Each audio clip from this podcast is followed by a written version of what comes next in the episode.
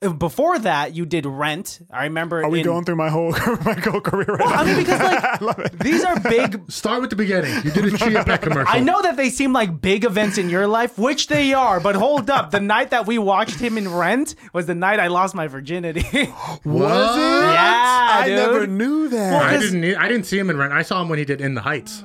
oh, Remember when you did that? that was later yes, on. yes, yes. That, was, a little bit later. Yeah. That was later on. Did you lose your virginity that night? no, I had been ba- the girl I brought to that I'd been banging for a while. Yeah. Oh my god.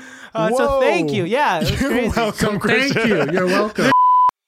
It can't be that bad, oh, it can't be that bad, oh, it can't be that bad, oh, it can't be that bad, oh, it can't be that bad. Welcome the listeners. Let's welcome the baddies. Baddies, welcome to another episode of ICBTB's Highly Irrelevant. This is a very special episode because I am surrounded by people that I love right now. Um, we have a very special guest, one of our best friends on this goddamn planet. We have Austin Scott the third, right? Yeah. There's three of you. yeah. You are the silliest. You look so cool, like on on social media and all that stuff. But right now, you have a weighted blanket. I was on. gonna say I had to give the weighted blanket a shout out. I fully am. I'm not gonna keep it up here the whole time. But, You've never had a weighted blanket I've before. never. I've never experienced it before. At the So end of the lovely. episode, give it a full review. How many stars and like what you think? Okay. I shouldn't like look into the camera, right? Why not? I mean, we're ha- we're the ones like talking right. to you. It's just like right there. for some for some reason, I don't usually have that impulse, but this time I just want to keep looking right into it. I'm not going to look into it the whole time. You're a film actor, and like when you're actually on set, do you not We're have not that impulse to, to. look? Oh, Of course, we're not. he gets whipped with a wet here's, a, noodle. here's a little known secret. We're not allowed to look at the you can't look at the camera. You can't. came on here. This is you're hearing this for the first time. You can't look at the camera.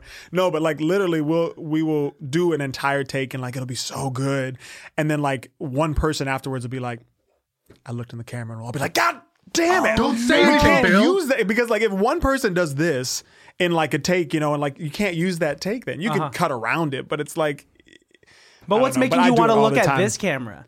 It's a I don't pretty- know. It's just right there. It's kind of Somehow invasive. it's not like like usually it'll be like slightly off to the right or something like that. I'm not I'm not trying to criticize. do you want to just re- reset up my entire studio? No, no, no. It's great. It's great. It's great. I It's just nice might, to have I you, might man. every now and then do. You're doing great, bro. You're doing great. You're killing it, man. Christian is not sensitive about anything. Definitely not his production skills of this podcast. not putting out this episode. Oh fuck, Austin. It's great. We can move on from dude i love you we love you it's y'all nice too. to have you in here happy holidays to you and yours my friend for the listeners out there if you don't know Now you austin know. scott austin uh, is a terrific actor a good friend of ours He is a Broadway actor. You're a Netflix star. You're a fantastic singer. You're a cool guy, an adequate friend. Uh, I hear you're a good fiance, uh, and you uh, fostered multiple puppies, haven't you? Not at once. Oh, wow, you you did a deep dive there, didn't you? no, mean, I, I- fostered one child. Usually, Christian's the did you say a child an actual human it child feels like a child. We call our dog a baby so much that it just kind of happens. No, My we fostered one dog, and then the other dog we just adopted. You just but- kept. You. Yep. I think those are called foster failures. No, because we didn't foster it. Oh, you just we sold just, them. We just That one's mine now. sold it, Stole. stole it. I, Is that that's the way better? Look at it, I guess. I guess. Um, do you still get nervous what, like in interviews? just in general do you still get oh nervous yeah, all the time. really Yeah, for sure. let's say like an audition do you still get nervous of course. wow Yeah, I get nervous all the time. I get, especially like the first three days of any new project are hell for me. Uh-huh. I'm like, I get so, I just like, I feel like I don't know what the hell I'm doing. I don't belong there. I don't like, you know, I'll do like months of work and preparation and I'll get there and somehow feel like I have done Should have done more. nothing. Yeah, exactly. So, oh yeah, all the time. But it's just like become a part of it. Was there ever a time when you felt anxious coming to set or coming to a project, um, and then those like fears or nerves were right, and like everything just like ended up I really didn't belong there. Yeah, and it just wasn't like a good vibe. Like, has that ever happened? Because we've seen you perform in, a, I mean, a couple of different times now, and like you seem to have a very good connection with the cast and crew, and Mm-hmm. we know you, and we know you're a very likable person and stuff.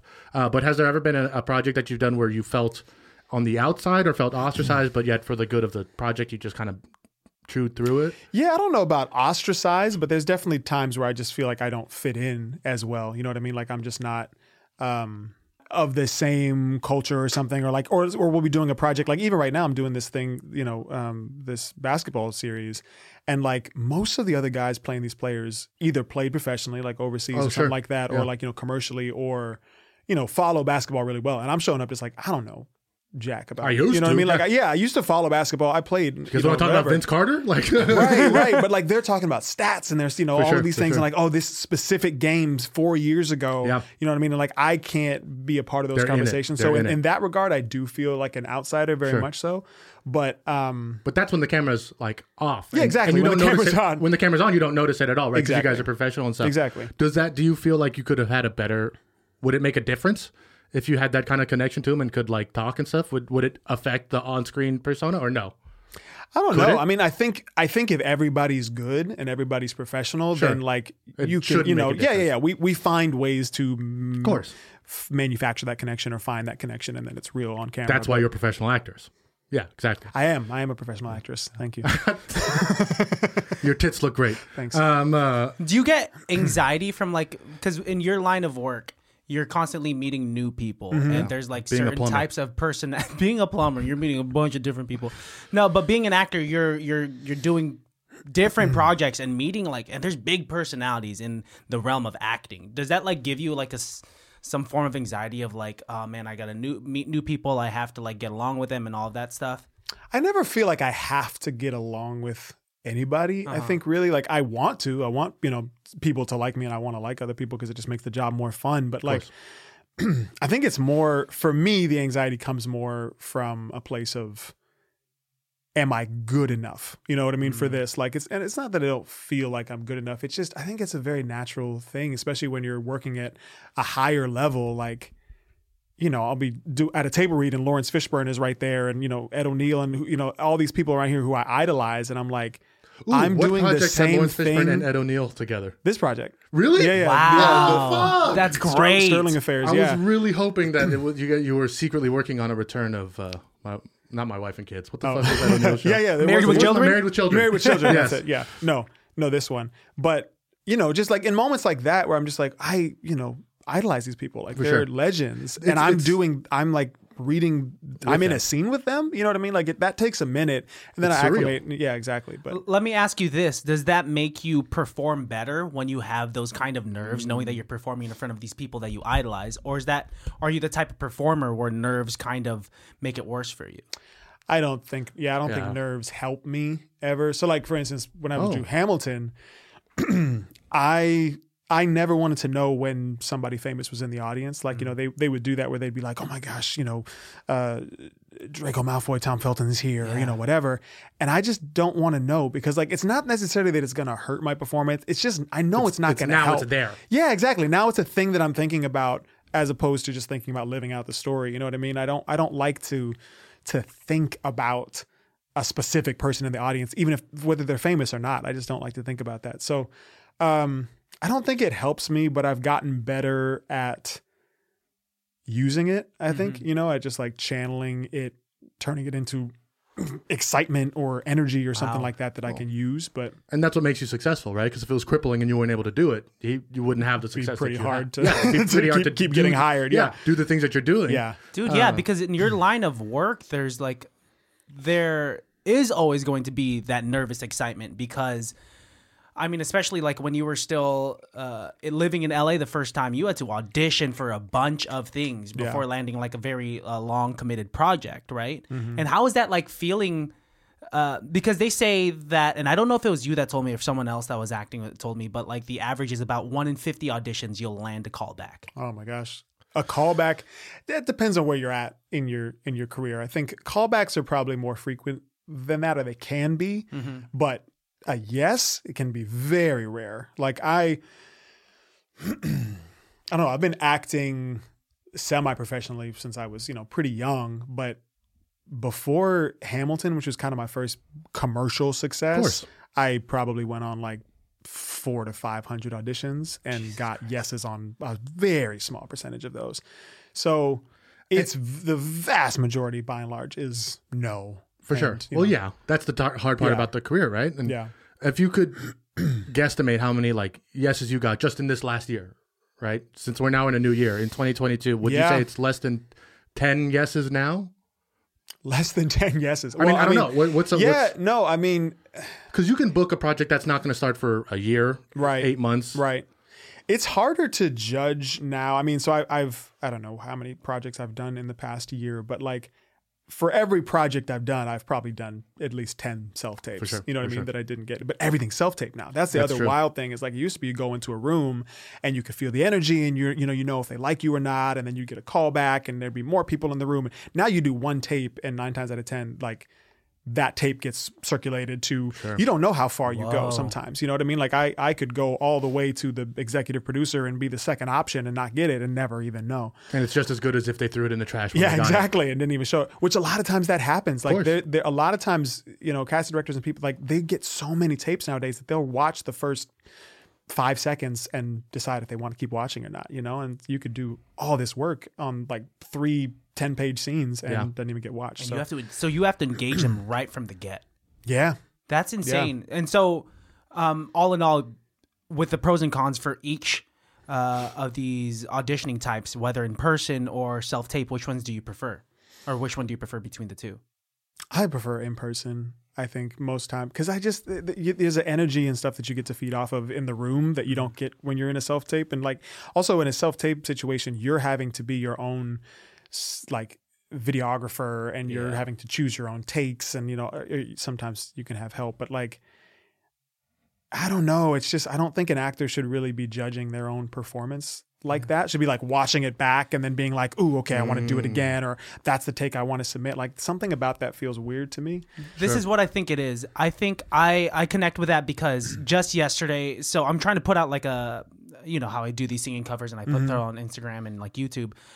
Um, with being able to record my myself with these covers, I have the opportunity to be a perfectionist with it, Yeah, exactly. which is a beautiful thing, but also a crippling thing because. You're gonna do a fucking a thousand takes Right. because you're never gonna be satisfied. Right. As opposed to like if I were to just go out on stage and sing is it, what it is. right. it is what it is, and I'll have more fun with it because there's the energy of the Right. audience. And your benefit though is that you are a very adequate, and I mean this in a good way. That sounded that was a bad No, I- words, but editor, Thank you. right? Mm-hmm. And not to take anything away from you, Austin, but like, is it tough because it now you're editing your own stuff and you're in it and you're trying to like you're judging yourself what they want, not even judging for what you like, but what for they like, what they yeah, like. I mean that part for sure. Because I don't really edit them together anymore. I kind of just send the raw clips to my you know manager, and then they help put it together. and that's But- what the, yeah, you need a manager to look at it and tell you like this is the one you should be. Yeah, exactly. using, That's right? massively helpful because another thing you don't get by not going into the room is you don't get feedback. You don't get, you know, like in a room, you can do it once and be like, okay, awesome, that was cool. Try dropping this in, like let's do something different. In a in a self tape, you're just guessing. You're just like you're trying to do as many different variations as possible, and then maybe send them. Sometimes they'll accept more than one take of a scene, you know, and you can show them different things. But a lot of times it's just kind of like, just let's guess and let's put something out there, and you know, How they, they people- oftentimes don't don't. you know, want to give notes because that takes more time. Well, yeah, because how many people do they have to see in a single Exactly. day? And you know, the casting director wants to do their best job. They're also doing a job Yeah, too. exactly. Um, how many people have you met? You know, doing this and being in the industry that uh, haven't been able to like adapt to this new change, right? Like, because Yeah. this is all post COVID, yeah, right? yeah, exactly. Because it, changed everything in the world. So it's like, are you noticing that there's some people who just aren't aren't able to adapt to it and are just kind of, or or has everybody? I mean, I think everybody, if you're everybody, working, everyone's yeah, successful uh, to a point. Everybody's adapting because they have to. But I mean, is are they doing better now, or are they doing as well audition wise, like as before? I don't, you know, I don't know about that. Sure, but sure. It's. I think by and large, most people prefer in-person auditions uh, Yeah, that I've course. talked to. Yeah, you know of what I mean? Just because you, you you miss that. Will there, you think, be a generation of actors that would prefer this, like kids that are being trained right now, people that are mm-hmm. learning, they're going to be trained in, right? Like at home Mm-hmm. Yeah, tapings probably. and stuff. So Well- they'll, they'll be more comfortable in Yeah. it. And Think about Gen Z kids, dude. if we're re- living during oh, this, they've been recording themselves forever. yeah, Yeah. they are professional film editors with TikTok. They mm-hmm. are used to having a camera with them. Right. That's a good we are yeah. shoving iPads into the hands of adolescent children Toddlers. toddlers that Right. don't know what a, a, a home phone is. They Right. know what a screen in their hand is, and they know what they know more so their own self recording than their own reflection in the Right. mirror, which Right. is crazy. Right. Yeah. And so when they have the opportunity to do uh, self tape, they're gonna be like, "Hell yeah, I know how to do this. I've been performing for myself, Right. um, as a kid, as Right. opposed to now." It's uh, kind of dumbing down their ability to interact in person. So actually auditioning in person is going to make it a little tough for them because they're not as social. Because That's a whole other conversation Does about that- social media and everything. Because you could be If, great know. at self taping, and then once you show up on set, if you're a shit actor, yeah, Well, that that I think is something that is missing too from not being like by not going into a room. One, they don't get to really get a sense for your personality and understand, you know, how you're going to be, yeah, off Yeah, camera, just in general. people, yeah. But also, you're not getting a sense for them. Like, you're not Yeah. getting to get like when I would go into a room, I get to also kind of audition them and be like, are these people I want to work with? Are they, you know, like, how do I feel about these people? do I want to be stuck with these people essentially 24 7 uh, for the next three months, Right. four months, right? It's, Right. it's yeah. do they seem passionate? Do they seem, you know, like like are they complete assholes? Like you don't know. But I mean, you know, this is all the negatives of it. In theory, though, it actually should make the whole industry more equitable because more people are being seen for these roles, right? You know what I mean? Like it used to be if you didn't But live they, in LA. are they just watching the first five seconds? Good and- question. yeah. Exactly. That I don't know. That's the tough That's part. it, exactly. Mm-hmm. But you know, before it used to be if you didn't live in in New York or LA or one of these hubs, you couldn't really you know go in and be seen for these, or you would put in a self tape. But sometimes in those days, they wouldn't even watch any They'd of the self because they have people coming in. Because they have the names and stuff that they mm. want to come in. So yeah, on on paper, it should make it more equitable, but I don't know if that's actually the case. I don't know. Well, the road to hell is paved with good intentions, right? Everyone wants to do the nice things, but sometimes it doesn't. That's right. It's tough. That's right. Let's uh, This has turned into an acting podcast. I don't know. yeah. Well, I mean, this whole podcast start talking about movies, and we Yeah, have a true, real movie person here, you know. and I mean, it's just nice because like it's uh we've all we like to take a change from fart jokes and dicks, bro. Like sometimes we want to be smart and talk about our emotions and our feelings. we've dab i mean and we can all connect to it because we've dabbled in acting and we all like doing something uh performance wise or performance adjacent so Yeah. it's so fascinating to like talk to one of our best friends and see like what your experience is and live through like your experiences and also Well, yeah, and to Well- quote Christian, you did the damn thing. you did the damn thing and i but we but we all like our our relationship was formed doing the damn thing like you know like we on improv team and like doing you know plays and stuff like Mm-hmm. we that's like not how we met but that's really how we got close Yeah, Like, behind exactly. you know what exactly. I mean? Yeah, because I mean, I was trying to remember this actually just the other day. We met in the second grade yeah i've known you for a long for a really long time, and like we had been making videos and stupid shit like Yeah. since the second grade. yeah Um, so we've always loved to do that and love to perform and be involved in stuff like that and be the center of attention. yeah Um, but we but we we got close close i would say we were close close like young Yep. and then we kind of drifted apart a little bit and Yeah. then we got close again Yep. i don't know what that was like eighth grade or ninth grade or I think it something like was. that. well, yeah, maybe we got closer once we got to high school for sure. But again, it really Yeah. was the first year that I was on the improv team. yeah And then the next year you joined the team as well, and we all did the musical and stuff. And then senior year was when we became like this holy trinity, right? that that somehow became you know the the the front men of our senior class. it was really I don't know how that happened. i don't know i think They we couldn't have just picked a weirder group. It was weird. I know we got called up by by like Ron Yeah. Wheat, right? No, like, we got to, by the- to like s- make a speech or something. I don't know just what to happened. stand up at graduation for whatever reason at the graduation ceremony they made the three of us stand up it was uh for, for what I don't know. I don't remember. I know. I was like, what did we do? yeah, I, I smoked weed in the parking lot what are you guys The doing vice here principal was saying, uh, and we'd like to thank uh, these three gentlemen, Austin Scott, Alejandro Middleton, and Christian Baltazar, for providing laughs for uh, the class of 2011. Oh, is that what it was? And then when you guys stood up, like standing next to you two, very no just like we stood up in our seats and Yeah. we were all so far apart from each other because Scott, Baltazar, and Middleton, Mm-hmm. Oh, like we weren't close to each other, right? So we're just like, hey, over there. Well, but no, what I meant was like in general, just like walking with you guys. It was kind of like uh, in in Grown Ups when Rob Schneider to use this refer- reference when Rob exactly Schneider's daughters come from a distance and it's uh they're like two hot girls and the third one is the one that actually looks like Rob Schneider. I'm the one that actually looks like Rob Schneider. At the time, and then like I think I've really formed into my myself and my body. But you look great, buddy. Don't don't change. You were the you. coolest among us. You always were the coolest. how among was us. I? Relax, Austin. You just were. I'm just hey. let me. Yo, you had the shower shoulder sway. You had the shoulder sway a long time He ago. said shoulder sweat. shoulder. There's nothing cooler than some shoulder Wow, sweat. Austin, Super. I didn't the know he had sweat glands there. But wow. Does it even sweat from the pit. I saw you put your arm around him. How did that feel? yeah, moist. It's so just mo- the dumbest joke in the world. if you don't think we'll beat that to death, we will. Uh, I remember when it was hailing at school senior year, and we just both we like ran in. Oh, gross. uh, we like ran into each other. Is that Melissa? Oh, Okay. Is that Melissa barking? no, it sounded like a like a throw up. She screamed a throw up. uh, we like ran into each other on the way to the bathroom, and it was hailing, so we were playing in the hail.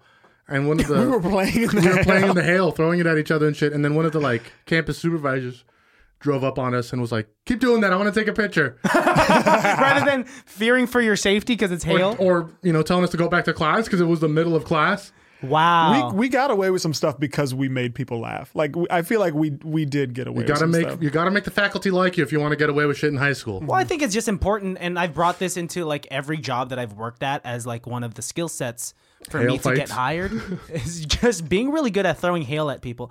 Um, no, is boosting morale. I mean, like that. I think because when Yeah. I when I work in biotech, I work in a team constantly, and like you have to know how to talk to people. You have to know how to like boost morale in a strenuous situation. You have to know how to work under pressure and all that stuff, which is where our performance came in. And I'm grateful because I learned from you two a lot in through improv because I was a I was so nervous before actually joining the improv team, and then like uh gaining the courage and bravery to just get up on stage with nothing planned mm. like is such a beautiful concept and Yeah. like Well, and for for me, improv is the only thing that I've ever never gotten nervous for.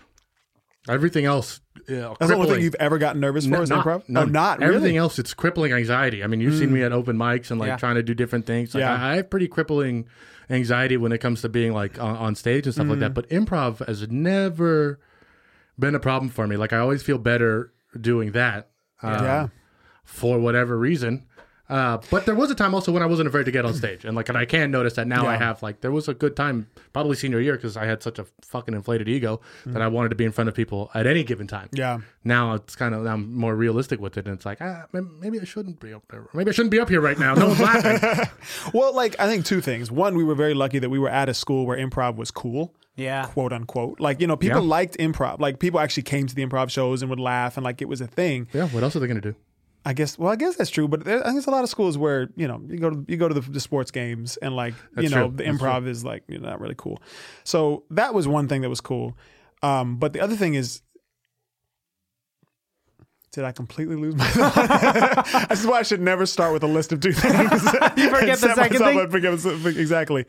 No, here it is. The other thing is nothing could go wrong, right? Yup. like there was no there was no script, there was no like parameters to stay within within. You just if something didn't land, you just did something else. You just kind of kept pushing it until you got a laugh or until you whatever. Well, but it's like we nothing always used to go joke, wrong. um, especially senior year and stuff like that. Like if any scene starts going wrong, me and you would just like throw ourselves on the floor Exactly. Like there was always a way to save Yeah, it and turn yeah. it into something. and save it with a big laugh. Right. And I think what helped us quite a bit is like we we like cracked the code right. pretty early, and we're Right. like, uh, th- this is how it's done. I remember there was I had this one reoccurring joke where it was like this evil gnome. Gnome. Remember the Yeah. gnome Yes. thing? And if if ever like a game of like World's Worst or something wasn't going well, I would just go and just drop down on my knees and do this, Mm-hmm. and everyone would lose it. And that was such cheap humor. 'Cause, like, Yeah. It was not smart. Like it was. A, I was just recycling a joke that worked one time. And if you weren't there four weeks ago, or you know, four shows ago, right, right, You're you got you. right. well the beauty of high school improv is that we don't have to uh perform comedy at the top of our intelligence mm. and the Whoa, other whoa, whoa, that was the top of my intelligence. I know. I, I At peaked. that time, yeah. but um Did you not hear my Ross Perot joke back then? That's actually yeah, impressive though. But with that, with doing high school improv, we had the same people coming to the shows, mm-hmm. right? And so they were able to acquire these inside jokes like a, a serial killer gnome and whatnot. Which is uh, probably why they liked us, right? Which is why they kept coming back Yeah. because they because we would feed into these inside jokes and stuff like that that make them feel like they're a part of the show. right. Uh, But and- nowadays it wouldn't pass. Let's say like uh if you if we were to do sets, at, I don't think they do improv at the comedy store. Maybe they do, maybe they don't. But there's such a uh, a rotating roster of audience members because it's such Oh, yeah. a big venue that you can't do inside jokes unless they know you from something else. which is probably why like places like UCB and all that shit had their own theaters. Yes. and you could have the people who come here every week, and you know what I mean. Mm-hmm. Yeah, improv is very um, unique in that way. Yeah. I mean, Right. you both probably experienced this, but like I went, I moved to LA after high school and Mm-hmm. was, you know, like, oh, I, improv. I know how to do improv. Like, I may not be, you know, be trying to figure it out auditioning and all this stuff, but like, I know I can go do improv. So I signed up for like, I don't know, Groundlings or Mm-hmm, something like that, and got torn apart. Whoa. Like, did Really? all the things that I thought were funny, and like the teacher would just be like, "That's not funny," or "That's that's." Lowbrow or like That's that's, cheap or here. that's you know yeah exactly I got I got that a little bit when I first joined.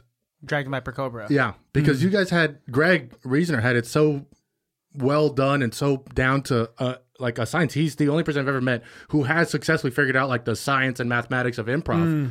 And at first, especially with the way I was and kind of how I was, like I, I wasn't willing to accept it. And it wasn't until later on when I really saw like his talent with it and his his really incredible grasp yeah on what it is that it finally like oh I I get it. But that's how I am with everything. Like you have to like show me the show, show sure. your work. sure Um, but but yeah, but because improv is incredibly serious, it's taken seriously now. Yeah, they were trying to turn me into a more mature comedian. I did, I just don't What were think they I was good at that. trying to teach you? Do you remember like uh, clearly like what the curriculum was like and like what you were doing and what they were shooting down? Well, the first class was how to blow Harvey Weinstein. Oh my and the God. second Oh, class was no. Let's steer this back. so you have size 15 feet. Size 15, exactly. Let's just start back there, and then we'll, we'll, we'll find our way. We'll find our way back to Okay, this. all right.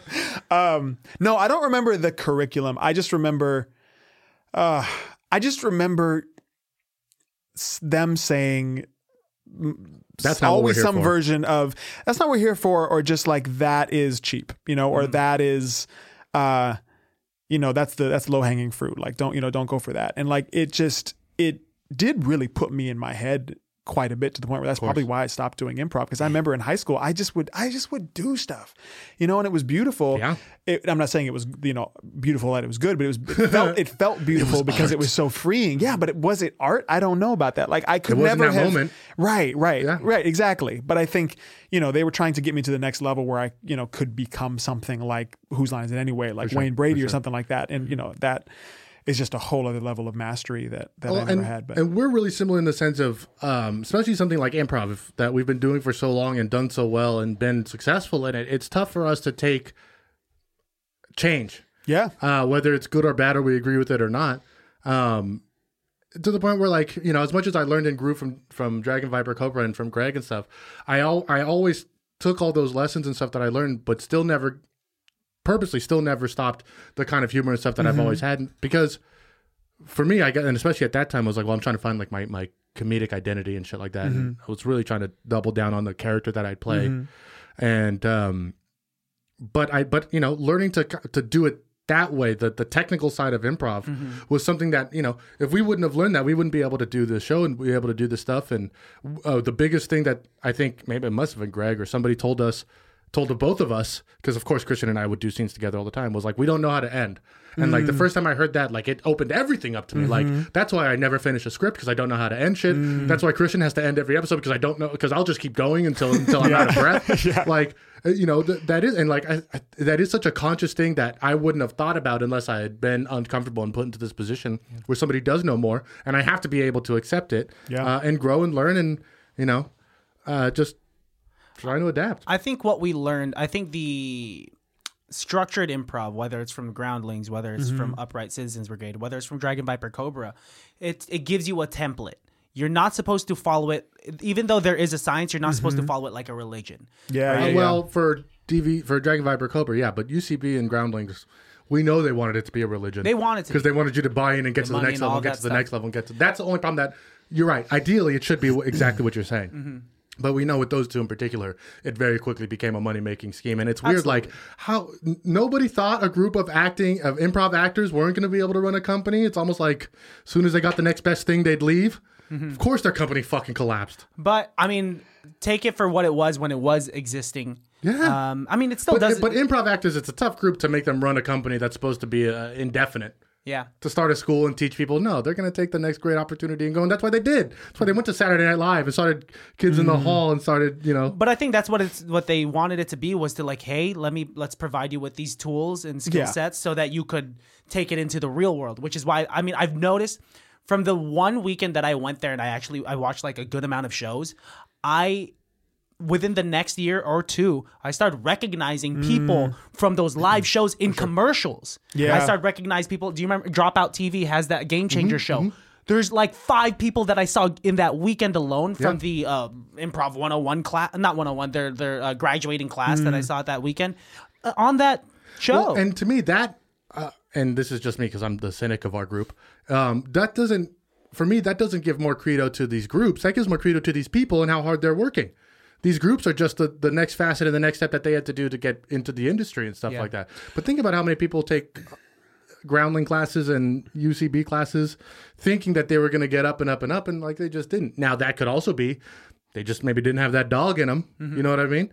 But uh, Well, I think it also has to do with like, I think I took that class and heard the tools and processed them as rules and got really like in my head about oh I can't can't do this and I have to do this. And when this happens this must happen. And I think people who are actually successful and this goes for I think any training program in acting is in anything. in anything really. But yeah like like take what you learn as tools and not rules. And then you're able to keep yourself and your freedom and all the things that make you a good artist or a good whatever. But you have you have these tools. Well, that's surprising that you're saying that because you're the one who taught me and told me that, like, you know, when you go to, when I was trying to do auditions and stuff, and I was calling, in fact, the very, very first audition I ever did for anybody, you were there with me. You drove out and met me there. Oh, Uh, yeah, and yeah, yeah. and I went in. It was like in the back of a tile shop, Uh-huh. and I was like, Austin, is this weird? And you're like, no, this is actually pretty standard for what, like what's going on over here. But um, but yeah, so like you you know you, you have. Shit, I lost it. what did I teach what did I say to you you told me that um, when you take act not acting classes, but uh, not seminars, oh workshops or workshops. You, I remember you told me really early on because I had signed up for a workshop, and you were like, "Look, they're going to say a lot of stuff, and they're going to tell you a lot of things, and you're going to agree and disagree with a lot of it, but be present for all of it." And I make I don't think these are the words you used. These are well. I Uh, hope. they I, sound I hope they were. These like are good words. and Yeah, no, maybe keep that's why I'm remembering it. I'm going like, to claim you- all of these. You got to be present in the moment, and then afterwards, figure out what you learned there and what's going to be useful. wow. And I remember going to that workshop, and I think it wasn't even an acting workshop. It was like it was an editing workshop uh, that I had gone to, learning like Final Cut Pro 4 and uh, and it really was like, okay, well, I'm going to take what I learned and and and go from there. And that has always been kind of like my mantra.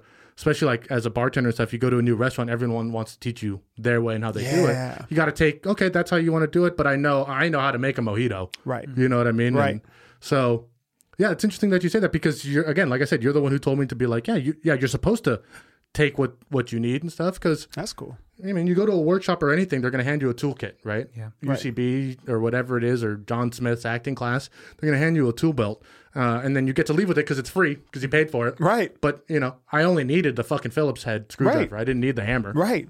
And then as you go on and you work and you meet people and stuff and you work with other people, you might take one of their tools and maybe, you know, discard one that doesn't Oh. work for you and you know put Or that in remember, your be like, tool oh, belt. this hammer does work here. This is what, Right. exactly what I needed for this moment. And so- Yeah, I mean, like even outside of uh, the realm of performance, like improv and what I've learned with improv has just helped me as a person. Yeah. has helped me with like small talk, which I kind kind of hate if I don't care, but like it helps you just like think think quickly on your feet and like be a little bit witty. It helped me with talking to girls because prior to improv, like I was I was nervous to hug girls back in the eighth grade. you were nervous after too. afterwards yeah i was nervous up until my very first kiss uh, but it taught me like how to like be comfortable in myself and know like christian you are a funny guy Yeah. like do you have a personality there And that was our mistake, teaching you that. uh, telling me that was funny just keep derailing him. I- just, no, just- keep Cool, Christian, just, like- just keep popping him. We learned all these things. you're doing great christian it's fine Work harder, a little bit more. oh, you got nah, never good enough we do, and you're right. We learn it. We and we apply it to our real life. Um, I mean, did you ever? What do you ever walk away from a interaction or something and be like, "Oh, that was like this thing that I've learned coming out again," or or because for me, I, I mean, I always notice that like I'll say something and be like, "Oh, that was." I told Christian the other day. I had an interaction with a stranger, and the guy was like, "Oh, you know, like thank you, like that made my day, or whatever." And I was like, "Oh, that's Christian. That's Christian talking to me all the time." And because, uh, yeah. Um, so, have you ever noticed yeah. using tools in public and Yeah. I mean, first of all, that's beautiful. Thank you for sharing that. I love that. thank you Um, yeah, I, I think it comes to me more in like I have all these voices, like different different people's voices in my heads th- head that are teachers. They're different teachers or different like, you know, friends or things like that. And like in moments I will have I don't even think I'll necessarily connect that voice to a specific person, but I'll just kind of hear the mm. lesson or the wisdom and it just like in, integrate it. And like that's cool because that happens more and more now that I've just like, For sure. you know, had more teachers and stuff. But also, I think I realize it when I react differently to something. I I react in a way that's just not the way I would have reacted two years ago, and I clock that, you know, and Yep, I'm like, yep. oh, that's that's interesting. That's Growth. that's growth. Exactly, that's growth. That's a lesson learned. and it's almost subconscious, Right. Because you don't clock it in until Right. after it occurred, right? Exactly.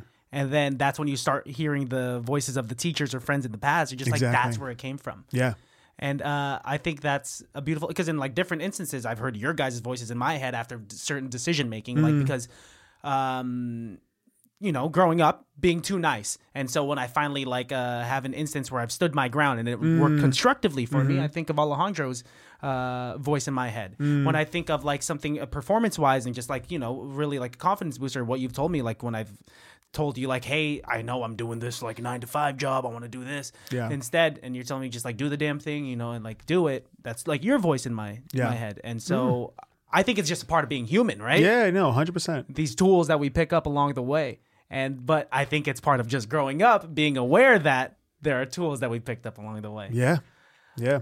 i don't absolutely. know man you do you don't want to get back into improv of any sort you don't have the time to do so Maybe someday. No, I, I every time I start a new job or something, especially if I'm like you know going through that first rough period where I'm just like, oh, I don't, you know, I don't know, I can't find the character, I can't find my way into it.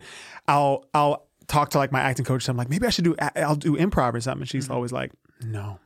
Don't, don't don't you know don't do something that could mess with your confidence you know even, even more it's just, you know it's probably not the right time but i think at some point i will because i do miss there's there's there's a I don't know, a release and just a freedom that comes with improv that that I that I miss for sure. Well, like coming home to Benicia, it's coming home. It's something that Yeah, we've been doing home. so much when we were kids, and it's we have so many fond memories of it and stuff. I mean, exactly.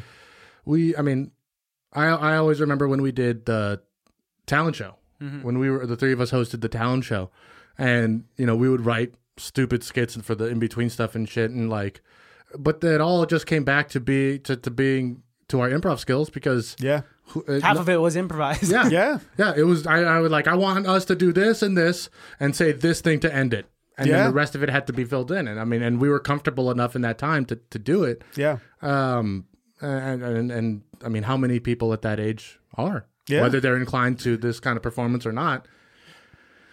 It's one thing to make it all up. It's another thing to write it down. It's what that thing to did make it for work. me though was like finding such like a beautiful uh performance outlet at that young of an age Hmm.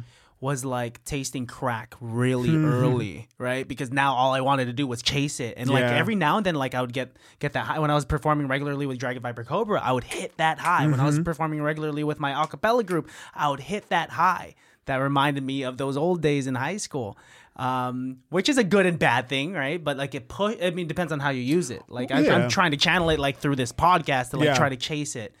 Um, Well, you know what it is. You know, I think why it feels so good is because it's flow. It's that. Have you heard the concept of flow, which is like you know when you're when You're you're, it can be really good. Exactly.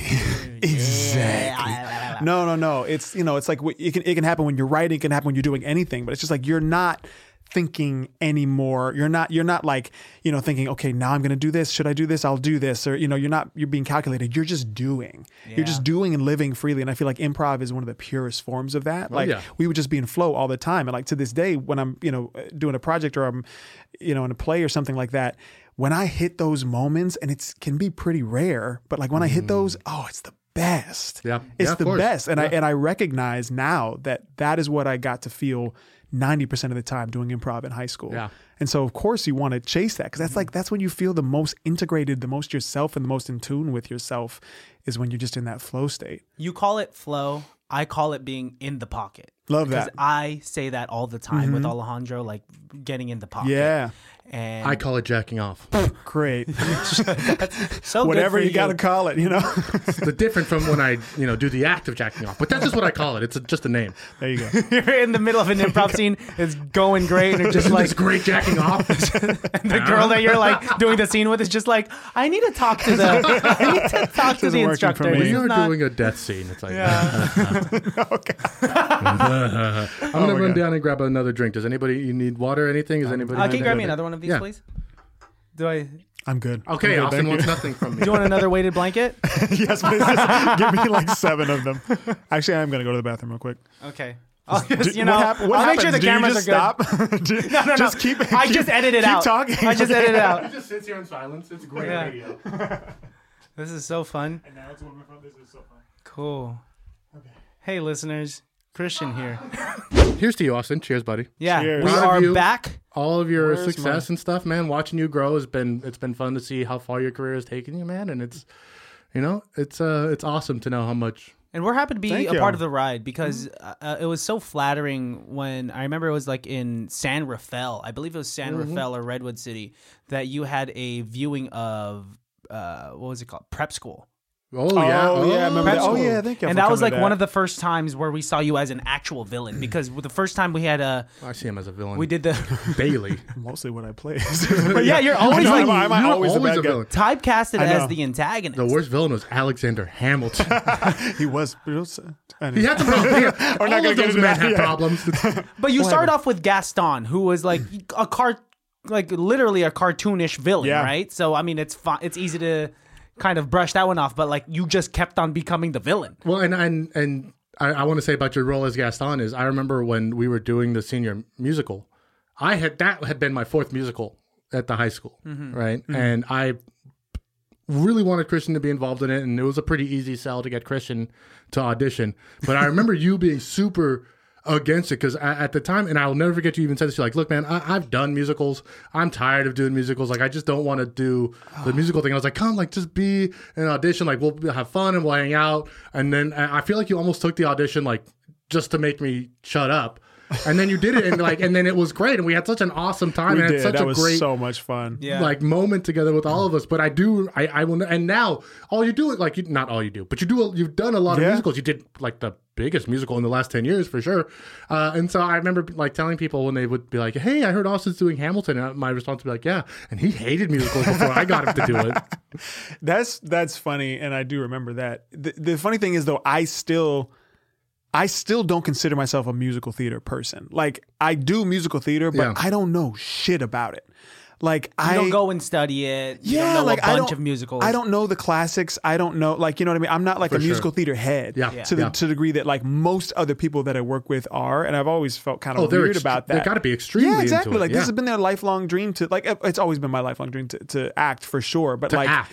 to act. But yes, but to specifically be in a musical on Broadway, On Broadway, like in this theater where Right. they did the first run of exactly. Billy's Bob. Exactly, Yeah. and they exactly, Yeah. and they that's a wait. We should write that musical, Billy's Bob. Billy's Bob. That's a cool. That's a dope name. Somehow. Thank you, thank but you. no, yeah, like I, I just don't know that history the way sure. they do. You know what I mean? So that's that's just been an interesting. That's how I feel about acapella. Like a majority of my singing career in my later life is has been through acapella. Like if when I actually was monetizing as a Mm. Yeah. vocalist was through uh, a five piece acapella Yeah. group, and uh, a lot of the times people that would be in the audience or like other acapella groups that we'd run into in like competitions or showcases, they would always come up to me. They'd be like, "Hey, like, like so, like, were you guys influenced by like this acapella group and this? Did you hear the latest album of this?" And like, I Mm. Yeah. don't know. Like, I like listening to like the music that I listen to, and I.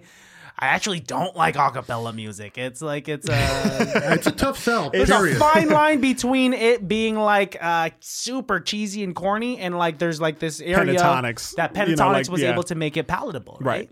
Right. Um, but yeah, I connect with you on that. But it was still very much how you just want to act. You want to act. Yeah, I yeah, want yeah. to sing. Right. Yeah. Right. I've I wanted to act and sing, and I was like. "Oh, you can." No, I never wanted to. Never, never was good at dance. Actually, that's true. I No, did you've dance. always been that's a good true. dancer. But I wasn't a like you know five, six, Watch seven, eight dance. dancer. Yeah, I was Yeah. more of a like you I know do it. freestyle dancer or whatever.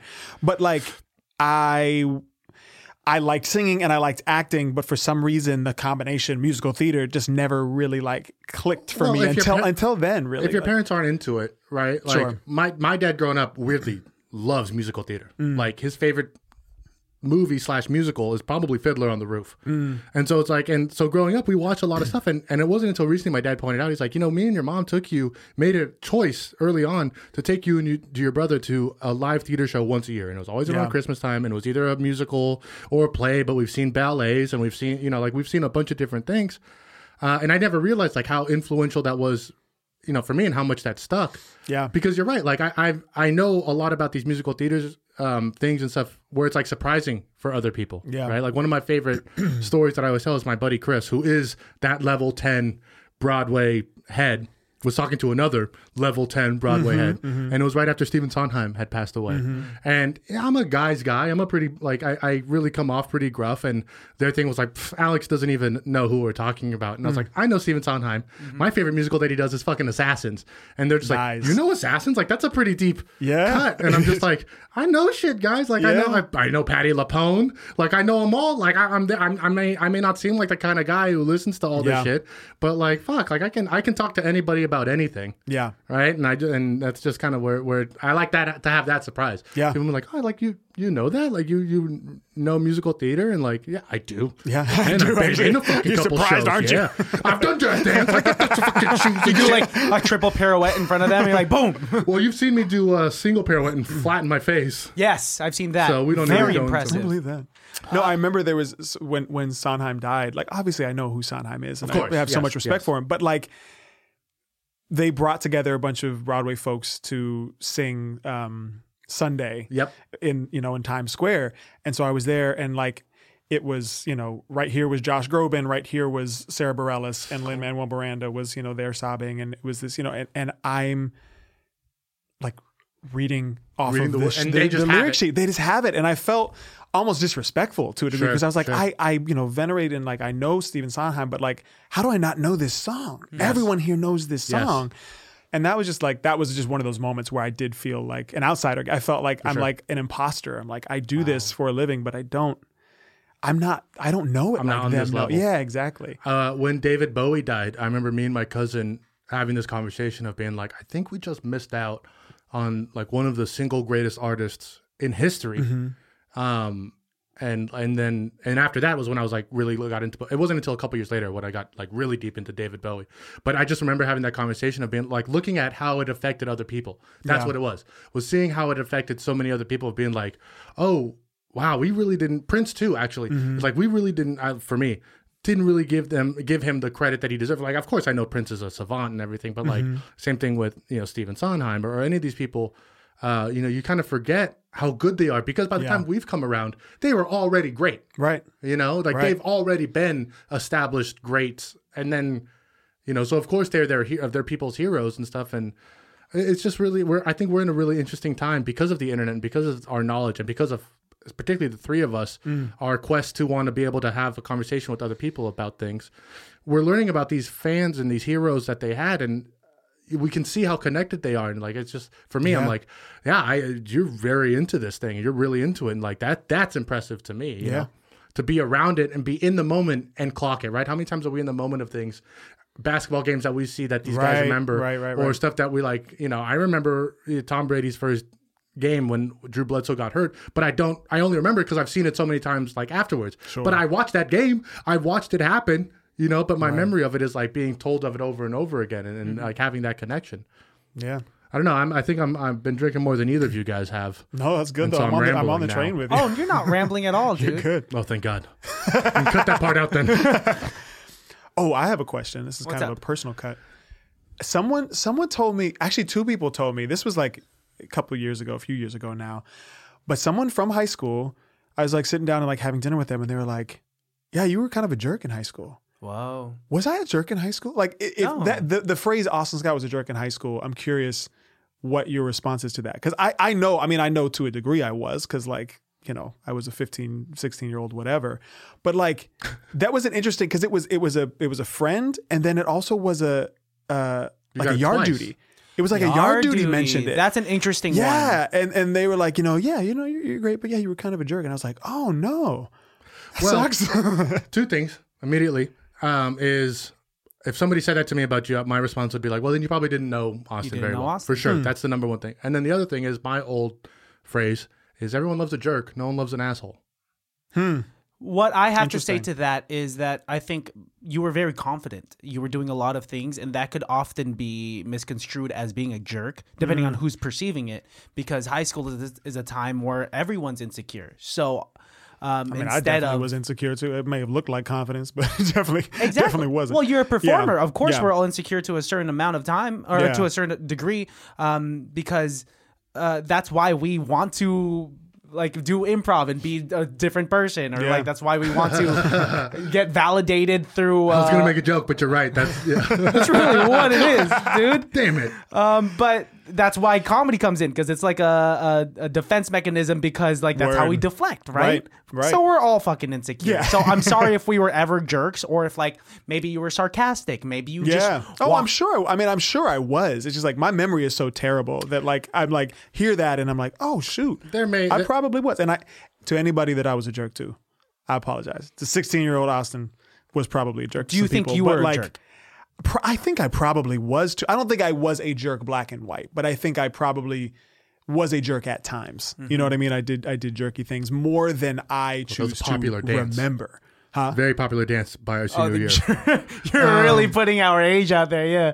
Oh, wait, our what? You remember the jerk? Oh, the jerk. Yeah. Oh, yeah, yeah, yeah. Look, here's how I know you weren't because we all got sent to the challenge day thing. Remember uh-huh. challenge day uh-huh. senior year? I do. And you two were on the other side of the room than I was because I was on the side of the room of people who had been reported to be bullies. Mm. Cheers, Really? Austin. And you Oh, guys were on the side of the room of people who were like good influences and people to look up to and strive to be. Uh, but I, I will never forget looking across the room and being like, why is Austin and Christian over there? And I'm over here. Just having a great time playing pat a cake. Yeah, and then looking around and being like, I'm not a bunch of assholes. I'm not like none of these guys are my friends. All my friends are over there. Did you walk up to a teacher with a clipboard and be like, there must have been a there must have been a Well, mix no, up. because they explained it right there. They're like everybody who got a red letter had been reported to be a bully. Everyone who got a blue letter was either someone who had been bullied or somebody we want them to look up to. And I was like, oh fuck. Well, do you think you were a bully? I know I was mean to a couple of kids in particular, um, but fucking one of them had it coming. He was a dick to me first, Well, that happens sometimes. and you know what? No one ever believed me, but it was true. He he threw the first jab. How did it make you feel to be separated like that? Because I, I, I don't, I barely remember that, but I, it just like makes me wonder, was that good to like separate people into like good and bad, or No. like you know good influences, bad influence? Like at that age, that seems. It's eye opening, right? But wasn't that the theme of like Challenge Day to like make the bullies cry? Because there was guess. a TV show on MTV about it too, and it was just all of that of like, um, you don't understand how this makes me feel, and then the bully cries and is like, it's because my dad does the same thing to me, Uh-huh. and it's like, see, we're all fucked up. But the truth of the matter was, did I feel different? I think it was the first. No, I think it was the first time I realized uh,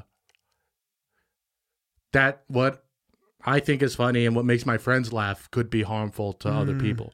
And there's only one kid in particular who I like know it was harmful to. Uh, and that's not the guy who threw the first jab. That guy fucking deserves it. Well, do you think so? It worked for you constructively, would you say? to be kind Well, of because I'm not a bully. I'm not a bad person inherently. Whoever said, whoever signed that up and said that I was a bully to them, um, should have, and may, and of course there was no way for them, should have come and talked to me about it and said something to me, or because if I would have known that I was hurting somebody's feelings or making them feel mm. ostracized or make them feel like I was bullying them, uh, I wouldn't, I wouldn't have, especially not at that time. You know what I mean? I mm. was really confident in who I was, and I wasn't mm-hmm. afraid to be. But I also knew how to make people laugh.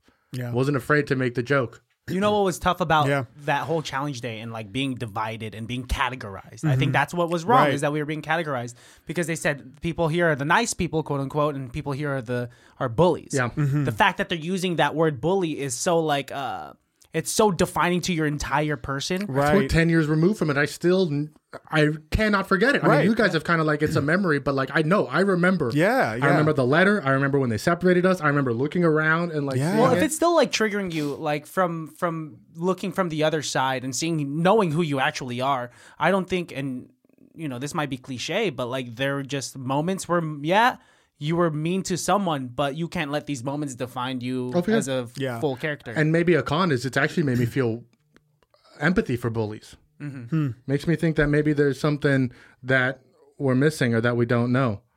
Um, and, you know, we need to give that moment to be understanding and, and, and rectify it, right? Yeah. yeah. But, uh, I don't know. Do you think that?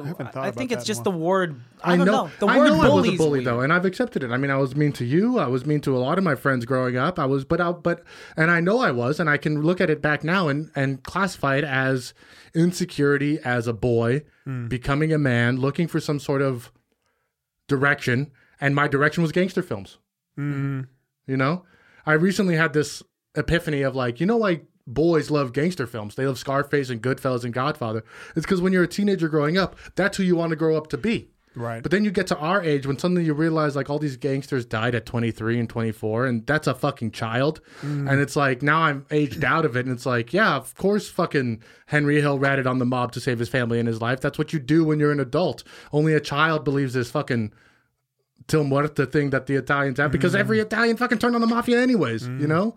So it's like we grow and mature, right? Right. And I don't blame anybody for the decisions that they make, especially as children, um, because you have to quantify it. You got to take a step back and like Mm-hmm. look at it. But their actions and motives can still be they can still be a dick, still very harmful. I'm not trying to negate that it's harmful. Mm-hmm. right, right, right. Um, I I mean, We've been doing a lot Well of self-reflecting. Well now that it's like the end of the you. year, Yeah. I think it's that time of year where we self-reflect. So in our last episode, our Christmas episode, we had like a lot of talk about who we are. Like, are you have you been doing a lot of self-reflecting with this past year? Has the year 2022 been good to you? Would you say?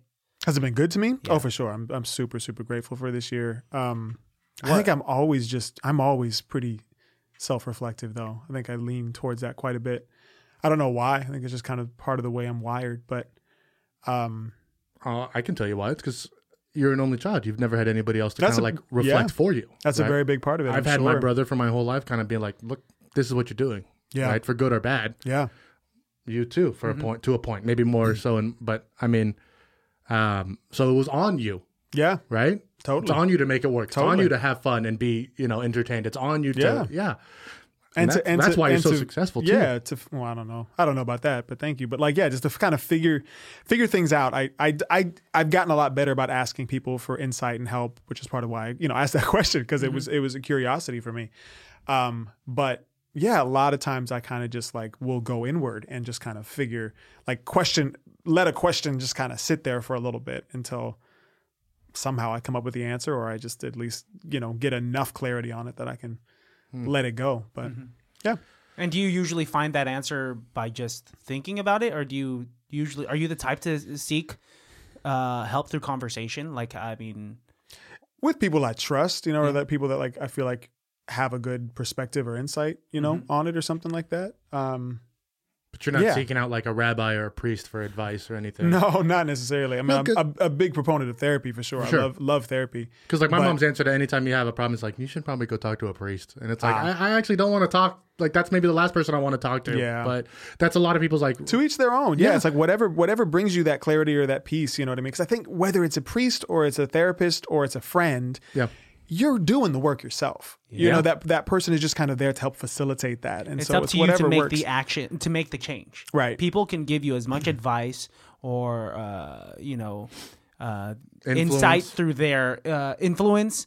Uh, through their own experiences and whatnot, but it's up to you to like. Do you want to be a better person the next day? Yeah. Well, how many times have we gone through something and somebody's explained to us like, don't do that. It's going to happen like this, this, and this, and then it happens exactly like it, and you just kind of have to be like, all right, I guess you know. Has this happened to you guys lately? Like now that I'm approaching, like we're approaching our 30s, it's the, the I I think way more than often like fuck, my mom like was right. She told me mm. like you do you do have to do this and that, and especially now that like I I have my own home. Mm. Like there are so many things like how we were talking about like the the voices of our past teachers in mm-hmm, our mm-hmm. head. They occur to us almost subconsciously after we do it. So like now when Yeah. I'm taking out the trash on time or like washing the dishes and like just being a mature, uh, responsible human, I keep hearing my mom's voice in my head. Does that happen to you guys? Yeah, I think though I also start to get ner- nervous about. I will then someday be the voice for my child. You know, if I'm if I'm if I'm lucky enough to have have a child, You're- children, like I'll find you a child. Thank you. Get you a child um, today. But like, but you know, I'm yeah, it's that realization that like, whoa, They were My, right. they were right, and they got there by living, and some of it also by their their parents telling them or whatever. But like, I have now lived and have learned all of these things, and like, I am going to be that voice and pass down things, and my child is going to be like, yeah, whatever, dad. You know what I mean? Like, what do you know? and it's just it's just wild to live out the cycle. You know what I mean? And to to just realize, oh my gosh, like I'm getting to that point where my parents were at when they did this thing that made me roll my eyes or you know Oh, for sure. you know whatever But Like, that's, where wild. our parents were too. With exactly when you have a kid, would you do you think you'd be more comfortable with like a son or a daughter, like in terms of like what you know about yourself? uh I'd like them to have both. You'd like uh I want that way I can decide today you're my daughter, tomorrow you're my son. well, I mean that's very progressive. That's very re- the reality is they're going to decide. They really and like will, I, yeah. that's going to be you know up to them. So I don't like. I used to think in in just like my more binary thought, I would be like, oh man, I'm going to struggle with a daughter. I would love a daughter fiercely, but that's why I might struggle because you know I know how what jerks boys can be. you know what I mean? So like I got nervous about that, but now I'm more in a place of just like one, I don't know if my child's going to be a boy or a girl or how they're going to identify, but also just like no matter what, I'm going to want to protect them. You know what I mean? Yep. And like that's, I think that's a challenge that I look forward to. And sometimes I'm like, man, I don't, I don't ever want to be overbearing, but I want to protect them. You know what I mean? Mm-hmm. And I also want to let them live their lives to a degree and be, you know, free and figure things out. And so that's just, I think, a, a, a tightrope balancing walk that every parent For sure. has to do. How many friends do you have like in your close circle that have children?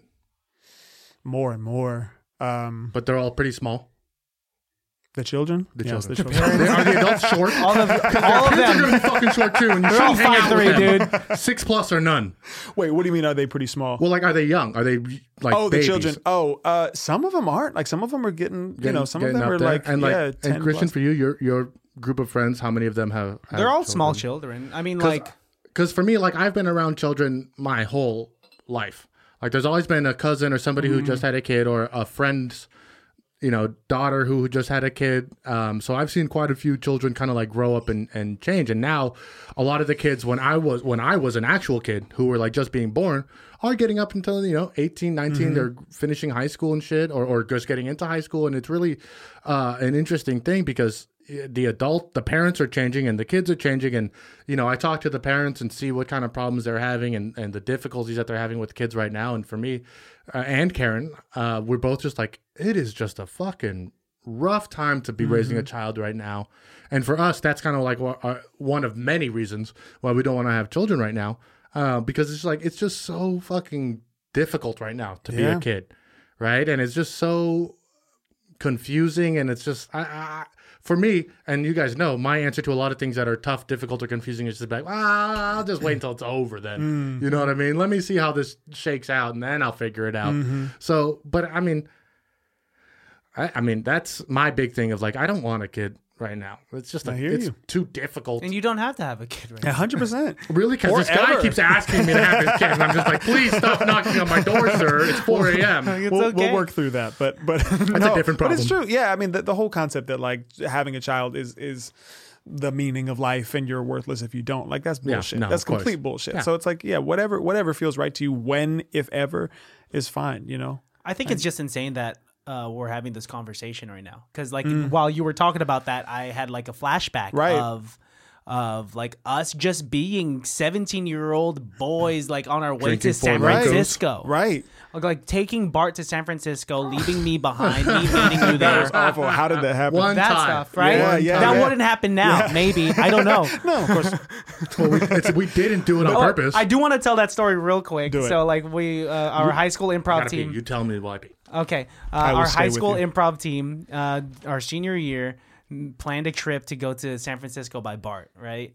And it was all of us there. And uh, I think I'm just once again too nice. So like we were already running late for the for the for the train. And as we were going up the stairs, there's so many people coming down that I kept on letting them pass Mm-hmm. me. And you guys had got gone way far ahead of me. And when I finally got up there, I saw all of you guys on on BART and the door closes right in between us. And i see i remember your face vividly saying oh no christian. And as as uh as the train passes I see a poster of you for a John Muir ad, oh smiling, talking to a doctor. As like, I'm leaving you, as, as you going- left me, going to San I saw. I remember your face in like big despair, and then I just see your face on an ad, and I'm like, Oh my god, all right, well, I guess I lost them forever. that's awful. that was a fast P. Good job. And if I remember correctly, that story about leaving you behind, we left you behind because we thought we were on the wrong train, No, right? So we jumped to the other platform, but that was the wrong train. So when we picked you up, we had still had to go to the other platform. something had happened. It I was- was just too slow for sure. I think it literally was like, I think we're supposed to be on that train over there, yeah, I think you're right. right? And we like ran right. around, and then that oh. still ended up being the wrong Yeah, yeah, train. You're right. You're right. And I just could not keep up because of my physique at the time, and it was No, just I don't think. Actually, I don't think it had to do with your physique. I think we pushed people out of the way, Yeah, and your kindness yeah. yeah. stopped you from doing some, mm-hmm. from doing that. Which I do want to just touch on real quick because you've said it a couple times. Too nice. Like I think that's bullshit. I think it's there's there's some like there's some like It's only toxic bullshit. masculinity shit tied up in that as well. It's only bullshit if you can't hold your boundaries and you know what I mean, Yeah. like be strong, which But I I, know the- you can do. Now I can do Yeah, for yeah, yeah. sure. But at the time, I'm not so sure I was able to. That's pr- and that's very probably true. I didn't either. Like it's you know I'm speaking from a sure place of yeah, like uh, being evolution for me, but just like the the the concept of being too nice, I think I, is you know, I think it's more it's less about being too nice and more about just holding your boundaries and being able to set boundaries and stuff like that. You know what I mean? Like yeah, it's And you, tough. s- you've said it a lot better than I would have because my answer to Christian of why like I don't why I don't think it should be is too nice is because people take advantage of it, and I've Mm-hmm. Right. seen it happen. Right. I've seen it happen unbeknownst to you. I've seen it where you're aware of it, and then I've seen where you're aware of it, and you're just like, eh, well, you know what? I'd rather it be that way than the other way, and it's just like, I wouldn't. yeah. Like I, he's being a dick. Yeah. But if uh, but if that like, I mean, but, but- right, it's not the being too nice isn't the problem. I learned Right. through my own vulnerability though, rather than being too mm. sheltered. I'd rather like get a little bit hurt and learn from it and become mm-hmm. stronger from that, mm-hmm. rather than like push everyone away and not ever knowing because Yeah. I was too too hardened for it. So Yeah. and that was that, that's a tough way of learning, like through through women and through friends and through like through my early years of college before really meeting Melissa. Like I mm-hmm. was going through this too nice phase. Sure. Um, but now, like I, I kind of Now know my you're a dick. boundaries. And now I'm just an asshole, dude. I just like flip everyone off on the road and like. No, mean, but if you're not. You're, you're as of- nice as you ever were. You know what I mean? You're just you're just more, you know, in in tune with setting your boundaries and stuff Yeah. now, which is, this is a beautiful thing. and speaking of that, it's nice to see you grow in this, like, like growing up with you. You know, Hmm. because like even after high school and you moved to LA, like I was talking about, like we watched your uh the screening of prep school. Uh-huh. And then after that, I remember you vividly coming over with me and uh, like you and Alejandro came over and we watched uh, "Let That Let Me Oh, In." What is it called? They found hell. Oh, They, They found, found hell. hell. And then we were, you were like, "This is the scene where I watched die. This is the scene where I some- die." some kind of drug or Well, alcohol. because you filmed you filmed it. Uh, yes, that was me for sure, hundred percent. But you filmed it in what like Czechoslovakia, Sofia, Bulgaria. Bulga- Bulgaria, yes, Sofia, Bulgaria. I remember you specifically saying that someone in the cast had such a thick accent that there had to be like a dubbing for it, right? yes. Which is got, like, something I'd never heard of. you had most of your scenes with. Ye- uh, I had a lot of scenes with them. I think it wasn't even it wasn't even like you know English was their second language. They had such a strong I think British accent. Whoa. And like they were trying to you know do something else with it. I think I Level it out. Yeah, Yeah. yeah, yeah. And they ended up just dubbing over. That was just wild because that was like a made for TV sci-fi movie. Like that was so interesting because it it you know they paid us pennies. We were doing things that were extremely unsafe and unhealthy. And like you know it just was not like a well it was like a non-union movie you know what i mean? But it Yeah, was so it is, cool yeah. getting to experience that you know i was like nine, i don't know what it was 1920 or whatever like that shooting in another country and you know feeling like i was so cool. Now i look back and i'm like wow that was not safe. Like, they did not take care of us. Yeah, like we, the the fog machines that they would use were like Just a man would smoking. burn this like tar, basically like it like burned this tar or whatever. So at the end of the day, you'd have to like pick out like black sludge from your nose. It was wild. No, yeah, it was wild. not good. But I had so much fun. It's a don't watch The the, When movie, you but first it's came so back, much fun. When you first came back, the big thing you told me was like, and we all drank Jack and Coke. and we all drank Jack. Yes, you remember exactly. that? Yes, 'Cause but it was remember- called like Coca Cola. Yeah, because like it all came different- to one thing. Yeah, yeah, yeah. You, I remember you telling me all that. I'm like, that's a weird thing for you to like. come back because I honestly that might have been the first thing you said to me was like, and then when we all drink Jack and Cokes, and I was like, that's a weird choice. Yeah. You had Exactly. crazy stories from that, and it was so cool because we were just doing DVC at the time and like hearing our friend You like were. go uh, overseas to like film, and then I remember before that you did Rent. I remember. Are we in- going through my whole my whole career right now? I mean, because like these are big. Start with the beginning. You did a Chia Pet commercial. I know that they seem like big events in your life, which they are. But hold up, the night that we watched him in Rent was the night I lost my virginity. Was it? Yeah, I dude. never knew that. I didn't. I didn't see him in Rent. I saw him when he did In the Heights. oh, Remember when you did that? that was later yes, on. yes, yes. That, was, a little bit later. Yeah. That was later on. Did you lose your virginity that night? no, I had been ba- the girl I brought to that I'd been banging for a while. Yeah. Oh my god. Uh, so thank you. Yeah, it was You're crazy. welcome, Thank Christian. you. You're welcome. There's a I never picture knew of I had us. such an intimate connection with your the night you lost your virginity. Yeah, That's it great. wasn't a great night, but I cried. She cried. We both Oh, I cried. had to God. try again later. Okay. but it's fine. well, that's that's. but we all awesome. did the first time. Yeah, we had the official first night the night after. So, um, dude, no, I, I just feel honored that like every time like you have something new, like you do reach out to us and you keep us in the loop. And like I, I remember when you got um, the role of Hamilton when it was still just a touring the the touring cast, and I thought that that was dope. And you were like, hey man. Keep it on the down low. And like, Keep it down the den. yeah, you were like, hey, dude. As I'm searching That's up as I- billboards in Benicia. what?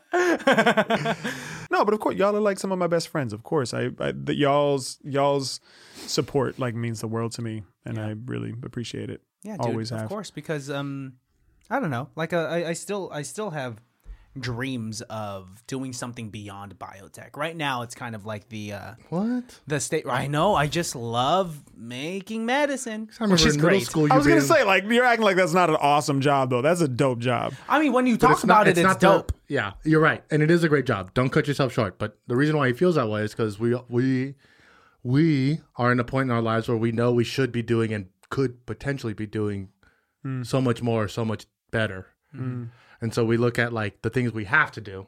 Yeah. Um.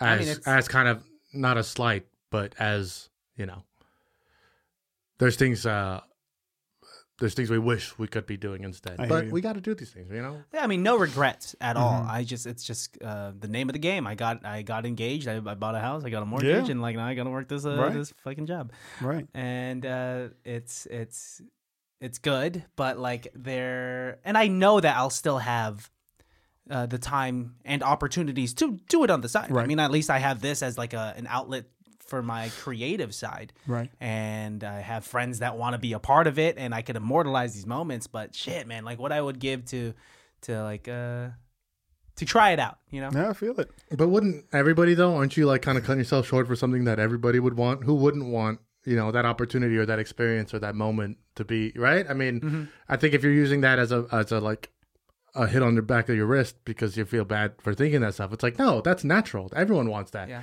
The difference is we have the talent and the power to do it, right? And we know we do. I just got to do the where damn shit- thing. Exactly. It's And really that- about doing that's the where damn punishment thing. comes from is when we don't do it and we're just like, why the fuck aren't we doing it? because it's as easy. Like you never know. Like I've uh, what are what are we auditioning for? The last thing We're I not. auditioned for was that Jay Leno thing, and that's that that was that. Was that an right? audition or was that like I want to be on the application? Yeah, because my then- cousin was just on Let's Make a Deal. really. Yeah, Jeff was just on Let's Make a Deal. And uh, what was the process for that?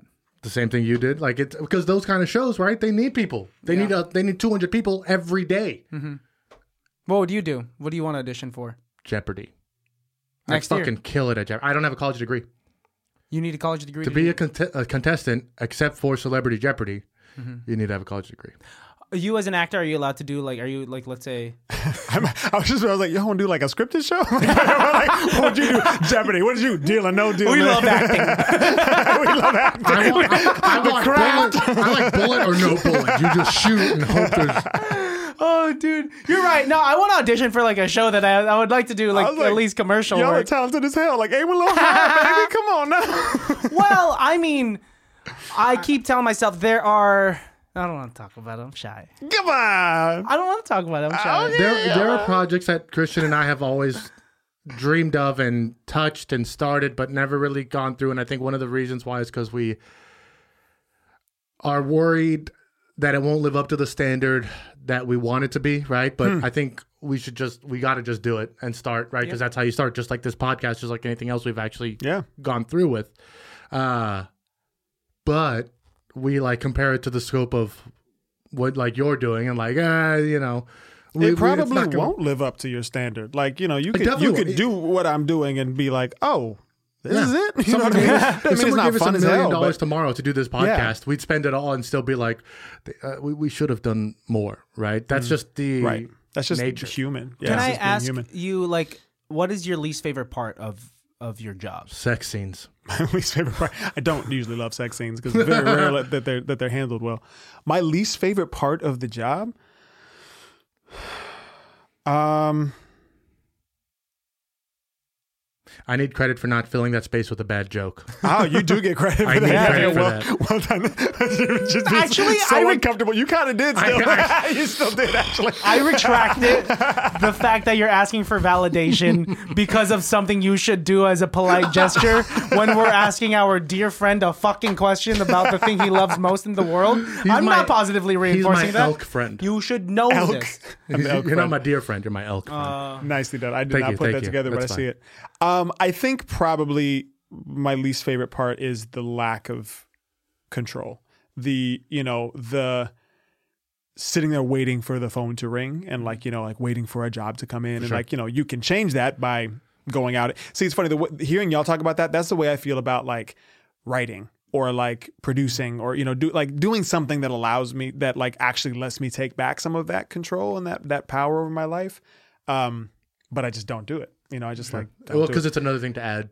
sure to do. sure sure that's true but but i think that and then another thing that i didn't like for a long time was the like you know the the fear and everything that came when i was starting a new project but like now i'm coming to learn that i'm coming to see that as just part of the process and being like oh if i'm feeling this that means that i'm like on the right track that i'm like you know i care about this thing and like i'm going to find my way into it eventually but i may it might take a minute so i guess that's you know No, that makes sense. that's the things but it's just like all the feelings that y'all are talking about i still have like these are these are you know feelings that don't really go away you know what i mean It's just like painted a different yeah color. you're, you're Yeah. never doing enough or you're never you know you know What's your whatever. proudest moment as an actor? Uh, my proudest moment Yeah. um oh That's a man great, great that is a great question Well, let me answer for Austin. It's when I came to go see him. That was pretty great in girl from the north country yeah that was very, very He didn't care that Colin Farrell went to see him. Did not care that uh, Draco Malfoy came to see him. Nope. nope. She's None like, of them knew him in the the- first grade. that's true um no i think probably it was the first time I stepped on stage as Alexander Hamilton and did the Alexander Hamilton thing because that was like I don't know that I ever believed really in my heart that I could be someone who could not only lead a Broadway show but like lead that. A You know what I mean? Yeah, like lead something that big. The Broadway show. Yeah. I mean, they handed exactly. it to you. I mean, Hamilton was the biggest musical for like five years straight. Yeah, and, it, yeah. and I think it might still be. Yeah. like, like uh, I mean, it's Well, incredible. And that also like that came after uh, like two or three year saga of auditioning. Like I auditioned for the first time when I was in Sofia, Bulgaria, Bulgaria shooting that movie. oh wow! Oh and wow! that was the first time I had auditioned, and then like di- didn't get it then, and that was that was before it had even gone to Broadway. It was still off Broadway at that point. point, and then I auditioned like you know a few months, hmm. like six months later, when I moved to New York, and had like six rounds of callbacks, and ended up not getting anything. They were like, "Oh, we like you, but you're too young, you're too old, you're too whatever for all these things." And then it wasn't until like another six months later that I started going in for Hamilton for the first time, Alexander Hamilton, and had another like three or four rounds of callbacks and then got it. So like it was the end of this saga where, you know, I was like kept putting my heart into the into this room and really, really, really wanted it and, you know, just not getting it. I'm sure at times you must have like given up, right? And then come back to it, and then Yeah. right, you build up all this hope, and then it becomes a longer process than it is. So Yeah, I mean, giving up, but also like they wouldn't see me anymore, right? Like that's that's another one of those things where it's like it's not even just a matter of giving up. It's like, you know, I had my shot and I didn't get it. You mm. know what I mean? So it's like th- they're not going to keep calling me in until they want to, Sure. and so I've got to wait. You know, I've got to sit here, sit here and wait for that. Um, acting, right? Was it what did they Yeah. say? Acting is hurry up and wait. yeah, exactly. In every for sense, sure. Hurry, yeah. hurry up and wait. Yeah. Yeah. So for a lot of reasons, that moment I think was a really big turning point for me and something that I was very, very proud of. as a as a journey like your your actor's journey like what do you what do you think it's done to your ego overall like austin for austin initially going to la to pursue his dreams and austin now like where do you think like can you can you like describe the steps in which your ego has gone through So I think moving to LA was a big learning process for me because I spent like two and a half years there and didn't really have any, you know, major success. I did the TV movie and I had, you know, some other commercial things and stuff like that. But really it was all about me learning how to step into a room and own my power and speak up for myself and hold my boundaries and, you know, um, do all of that that that's really where i learned that was was la because i had a lot of people saying they knew what the right thing was and talking in my ear and all of this competition from other actors you know and going into things and being like how many followers do you have? And I'm, i don't have that many you know like just all these learning the industry and learning how to like hold on to myself while navigating the industry i think i learned mostly in la And you have to recognize how iconic or unique that is, right? Because how many times do we hear about superstars and stuff like that who who give up stuff and don't do the things that they want to do or take yeah the the choices that they want. I mean, for me, uh, one of the one of my one of the things I'm most proud of for you, Austin, is that you know you've never sacrificed any of the things that make you you, and you're doing it in the most unconventional way. That if any person would tell this story, they'd say like, "Well, that doesn't happen." But It's like hmm. it does happen. Hmm. It happens when you work hard and you put in the hours and you do the things and you have the talent and you have the background behind it and you have like the personality. It's not just being talented. It's not just moving to LA. It's not just taking the auditions. It's not just having a team. It's all of those things and then some. And that's what makes, you know, everybody that's what makes somebody successful. Right? Think about how many people get off the bus in LA and have talent out the ass but don't have the work ethic, or have work ethic out the ass but don't have the talent, or any which way of that con- kind of combination. Uh, and I think what a lot of people and what I stress to people when they talk about you is like, no, like, yeah, he's done all these things and he's he deserves all these things, but it's way more than that because you worked, you did it. Yeah. You put the time in, you did the struggle, you did the things, and you're talented on top of it, and you're a good person on top of it. It's like that's why his story is the one that people are going to remember. His story is the one that people are going to talk about later on because everyone has a story of my mom was a this and my dad was a casting director. That's how I got my first role in Zoey 101. Mm-hmm. You don't have that. Hmm. And yet you have arguably a better career and a better success than a lot of people who did. At least from where I'm sitting. Ah. You're gonna make me cry. that's just that's, so kind. No, I thank you. I That's really why I love you, that. man. That's why I I'm proud love of you you. too, man. That I'm so glad that that's recorded because I'm gonna play that back on days when I'm struggling. That's so that's so generous and kind. I appreciate that. Um, yeah, I I guess that's that is true to a degree. I I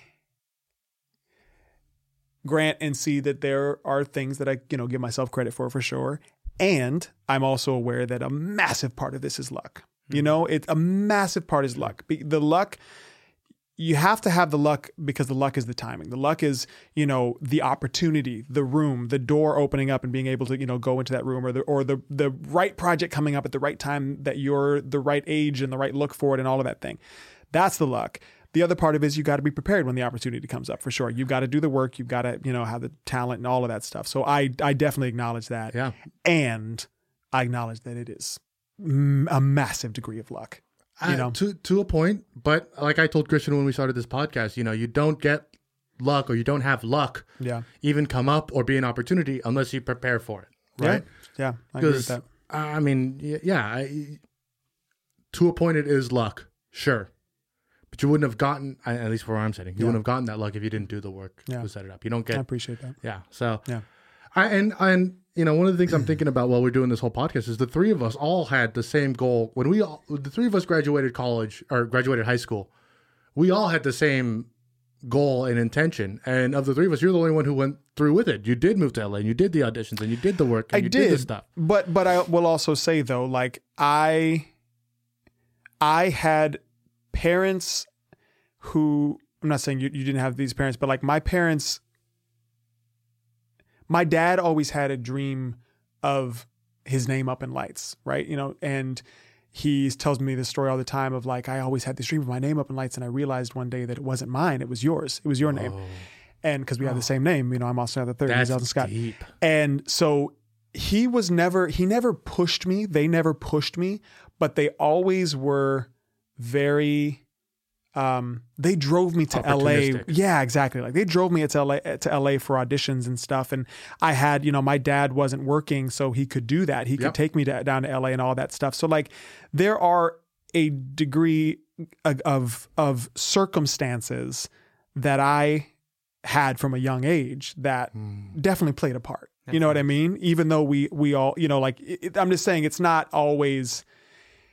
An equal playing field. You know what I mean? Like it's circumstance is different for each person and I acknowledge that. Well, and for me, that means a lot to me because for years I, you know, punished myself and, and treated myself badly for the for not doing the things that we said we were going to do and not on not giving myself the opportunities that I thought I wanted, and instead making the decision to, you know, work and and give myself up to, uh, working in a restaurant and you know so much to the point where like I stopped going to school and I stopped doing all these things and um my my my opportunity my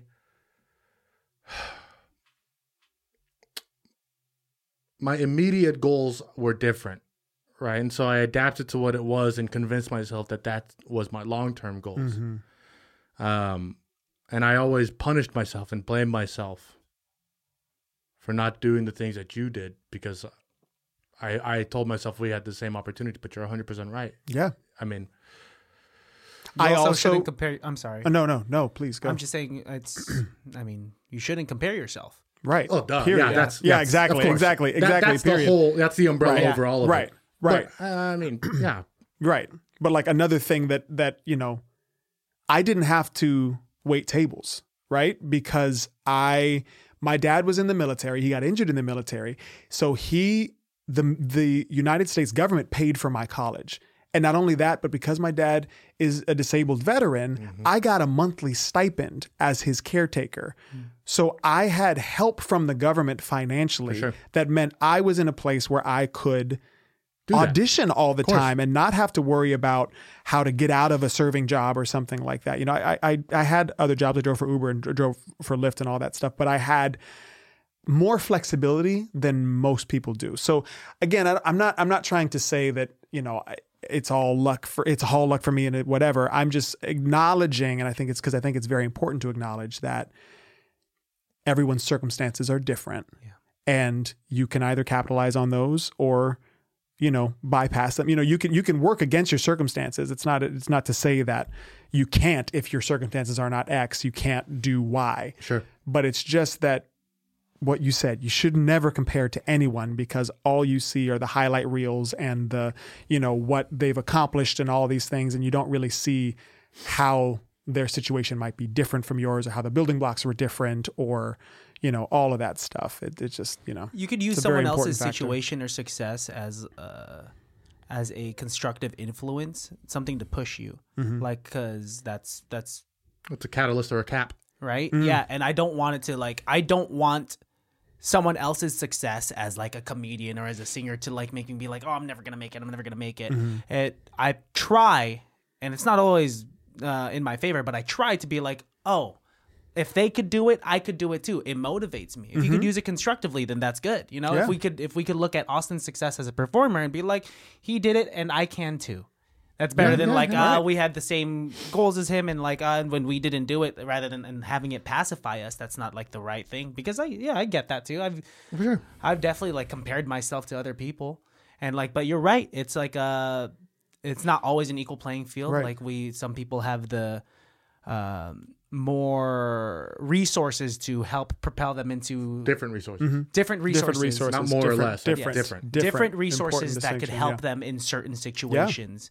Um, and I deeply appreciate like it's nice to hear that your parents like they didn't push you, they didn't Mm-hmm. Right. force you to do no this, but they were always very supportive and they supported. And I, I, I, I kind of envy that. And my parents were always supportive of me doing it, but they wanted me to finish school, get my degree, and Right. then like, and then I could do whatever the fuck I want after I have that piece of paper. But like, I remember, um, Our parents had different objectives. yes, Yeah. yeah, Right. Like my parents wanted me wanted me to have stability, which makes complete sense, and now I have that. Yeah. But I remember there was a time that I went with my my my dad to uh, a casino. I think it was Thunder Valley Casino, and they had Nice. they had karaoke there, right? And I went, and because he said, "Do you want to go sing some karaoke?" And I was like, "Hell yeah!" And I, at the time, I was And he uh, drove you an hour and a half out to do karaoke.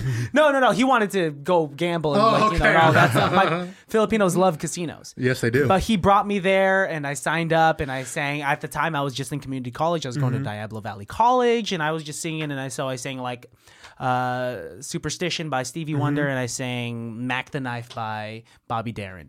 I sang those two songs. And I remember uh, getting off stage and there was this like bearded man that came up to me and uh, he was just like, "Hey, I, I like what you did up there. Um, Come here's back to my room. come back to my room, room five six do seven. some more. Um, but he gave me this business card. He says like, "Hey, I'm part of uh this band that like uh does like every casino in this like area from like Sacramento all the way to like so and so, and we're looking for a vocalist right now. Our vocalist just dropped out. Please, please email us back. We're based out of Sacramento." And then I wa- ran up to my dad and like I should have. Been, this is where a boundary should have been set. Ran up to my dad. I said. That guy just gave me like a, an opportunity to like audition for his uh, band, and they like audition at or they perform at casinos regularly, and like they have like other things. And my dad said, "Ah, "Sacramento's far. You should focus on school." And that is something I constantly think about. And I love Yep. my father, and he's like Yep. he set me up for success. Right. Um, but it's, it's tho- those- it's those moments. Yeah. It's those moments. Two though. words is all it takes for somebody to be like, oh, okay, you're right. Mm-hmm. Yeah, And then we because- sit on it and lament on it and think about it. But you have to know that in the moment, your dad was probably weighing the cons of being like, my son's not going to be a casino singer. I know he mm-hmm. wants to be a singer, and I know getting the gratification from being in front of people, this could be it. No, not even that. I think he was weighing out the cons, the pros and cons in the sense that like Sacramento's far, that's gas money. Um, that's yeah, time, and that's his time away from school. You just got accepted to Davis, Right. which is like Davis is closer to. Hey, I mean, he should have thought about it a little bit more, honestly. Uh, Yeah. Well, I mean, I should have. I don't blame him at all. Like he he comes from a different background, so. Also, those decisions, that advice has led you here. And from my perspective, you have a very beautiful life. You have a fantastic life. You know what I mean? And so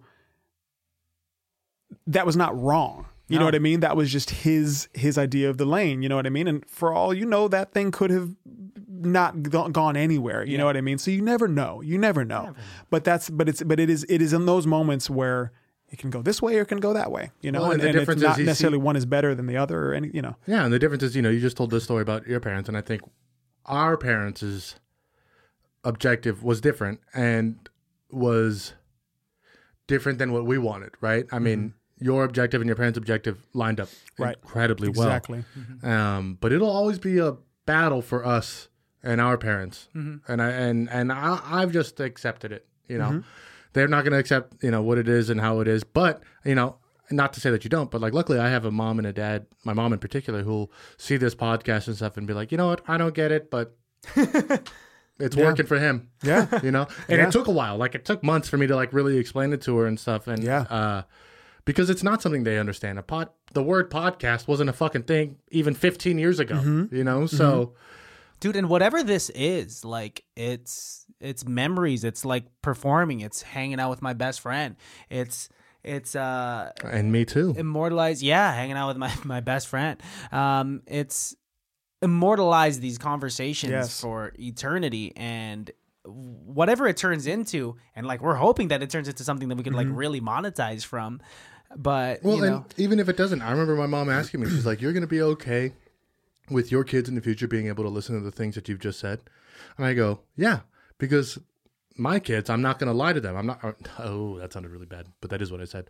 Because my parents hid a lot of things from us, from me and my brother. Mm. Right? They didn't tell us a lot of things. We didn't know a lot about them growing up or who they were as mm-hmm. people. We knew them solely as mom and dad, and they mm. made a point to make sure that that's how we only saw them. It's only until really recently that I've really gotten to know my parents, and they've mm-hmm. really gotten to know me as a mm-hmm. person.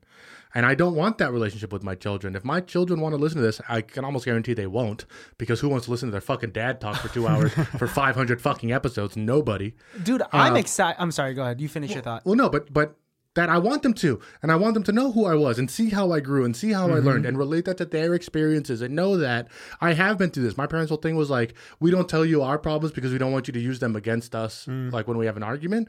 But it's like, but wouldn't I not use it against you because I can now relate to you and know that you're understanding and mm. you're telling me no because you've been through it. Mm. But then my kid's gonna be an asshole who doesn't listen anyways because that's how I was. So. You don't know. You don't know. You don't You- know yeah, you- because I'm my I don't know much about my dad. Like he really has layers and like I even at this age I'm still learning a lot about him. And like he doesn't even have pictures of himself as a kid because Mm. I think they all burned down in the Philippines or something like that. So I don't know much about him. But now these are like moments like if my if my uh, son or daughter, whoever in the future, like ask like what like what were you in like like in your mid twenties Yeah. to late twenties. Yeah. And be like, well, here's a collection of uh, a thousand episodes that you could like really do, and also get me those motherfucking views in twenty years. All right, that's when we want them in, In 20 years. In 20 20 years, years. exactly, that's Yeah, set a timer, baddies. Yeah. But you know? Both that that is so true, and also this this is so powerful. Like when I first found out that y'all were doing this, and like I'm so honored to be on it because this this is big. This is taking the power, kind of like what I was talking about the, with the writing and everything, and like like this is creating something that is your own. Mm-hmm. This is giving yourselves a platform, and all it takes is the right person to see this at the right time, to see mm-hmm. one episode, to see three minutes of it. Yeah. Yep. Seth Rogen happens to stumble upon, you know, three minutes of your episode Yeah. and is like, oh, that's funny. We should call them in. Da, da, da. And just like that, y'all are massive. Like that's that's how easily it can happen. For sure. But that can only happen when you are brave enough to create something it. and stick to it, which y'all are doing. Yeah. So that's amazing. That's fantastic. And that's no small feat. And the last thing I'll say on this is is everyone's timeline is different. Everyone's timeline is different. Some of the best, some of the best actors out there, the most, the people I respect the most, didn't start till they were forty or 50 mm-hmm. Olivia Colman, I think, is one of the best actors we have, and she was a maid until she was, I don't know, what, forty four, and now she's one of the biggest movie stars in the world. So all I'm saying is like it's never, it's never too late to, you know, do the thing that you always dreamed of, and everyone's timeline is different and what y'all are doing is no small feat. Like this is this is very impressive and powerful. So i'm very i'm very honored to be here and thank you for having me Of course. Thank, I absolutely love that. I yeah, think that's I mean, something. yeah. Thank I you. think, it- I think it's something we knew in the background. Bless Bless you. Never again. this is such a deep oh, hail moment. Satan. and then you followed up with something like that I know. This is what I deal with. Everyone has a different God. That's where Seth Rogen's just like, "Eh, I was gonna call Right. them. Seth Rogen Exactly. has heard our show. exactly He reached out to me to tell me he'll never listen again. So no, I feel like that what you just said is something we knew in the back of our minds. All it takes is like three minutes or like a clip on Instagram for someone to see and be like, Right. okay, let me like dive into their YouTube channel Right. and like boom, it could blow up that way. But to hear it, you know, these are things that yeah, they're lodged into our subconscious, but like to hear it again, especially Mm-hmm. from someone that we we trust and look up to. That's fucking that's motivational. Now I just want to like I, I just want to keep doing this. I just want to keep making more and more and more and more. And I've always said since we started the podcast, this is the garage band of the modern day, right? Yeah. So like how many garage bands did get seen, did get heard and turned into something? Mm-hmm. A number. Yeah. How many of them never did? yeah Even more. But Yeah. it's like, but at the end of the day, they all had an experience, they all had a enjoyment and Yeah. still got something from it. Exactly. I'll, I'll give you one little story on, on to, to reinforce that point. I get a phone call from Tyler Perry in 2021, right? And I'm like, why, why would Tyler Perry be, be calling me? He had seen me on Pose. I was on Pose for, you know, a grand total of three Oh, minutes, yeah. maybe. He'd seen me on Pose. He had this movie in his mind, and Netflix, the studio, had mentioned Regé Jean, f- who is the actor uh, from Bridgerton that I look a lot and I get a lot of that. And the like the day that they had mentioned Regé Jean's name, he had seen me on this episode of Pose for the two seconds that I was on it, and put the two together. He kind of looks like Regé Jean, huh? Could be cool to uh, you know, get somebody new. And that's why he called me. And that is very much it's not because I was Hamilton for two years. It's not because of whatever else I did. It's because of that two seconds on a show that I almost didn't even audition for because I didn't think I was going to get it. Because I was like, this is like a shirtless, you know, beach guy, Lifeguard. lifeguard. Yeah, exactly. Like I would never once. get that. Yeah. I would never get. So I wasn't even go in for that. Mm-hmm. But my manager convinced me to go in for it. Wow. And so there's one there's one turning point, right? And then I almost didn't do the shoot because I had a vacation scheduled and they shifted the dates and we almost couldn't work it out and I finally just agreed to like cancel my vacation and do the thing. There's another turning point and then Tyler Perry had to turn that on at the right time, and he was in the place to be receptive to me and mm-hmm. thinking mm-hmm. about his film. Called me, and then I got to star in my first big movie. Right, Incredible. that, but that that's what I'm talking about, right? And that is what you that is the platform you have created for yourselves here, and that's anybody who's listening.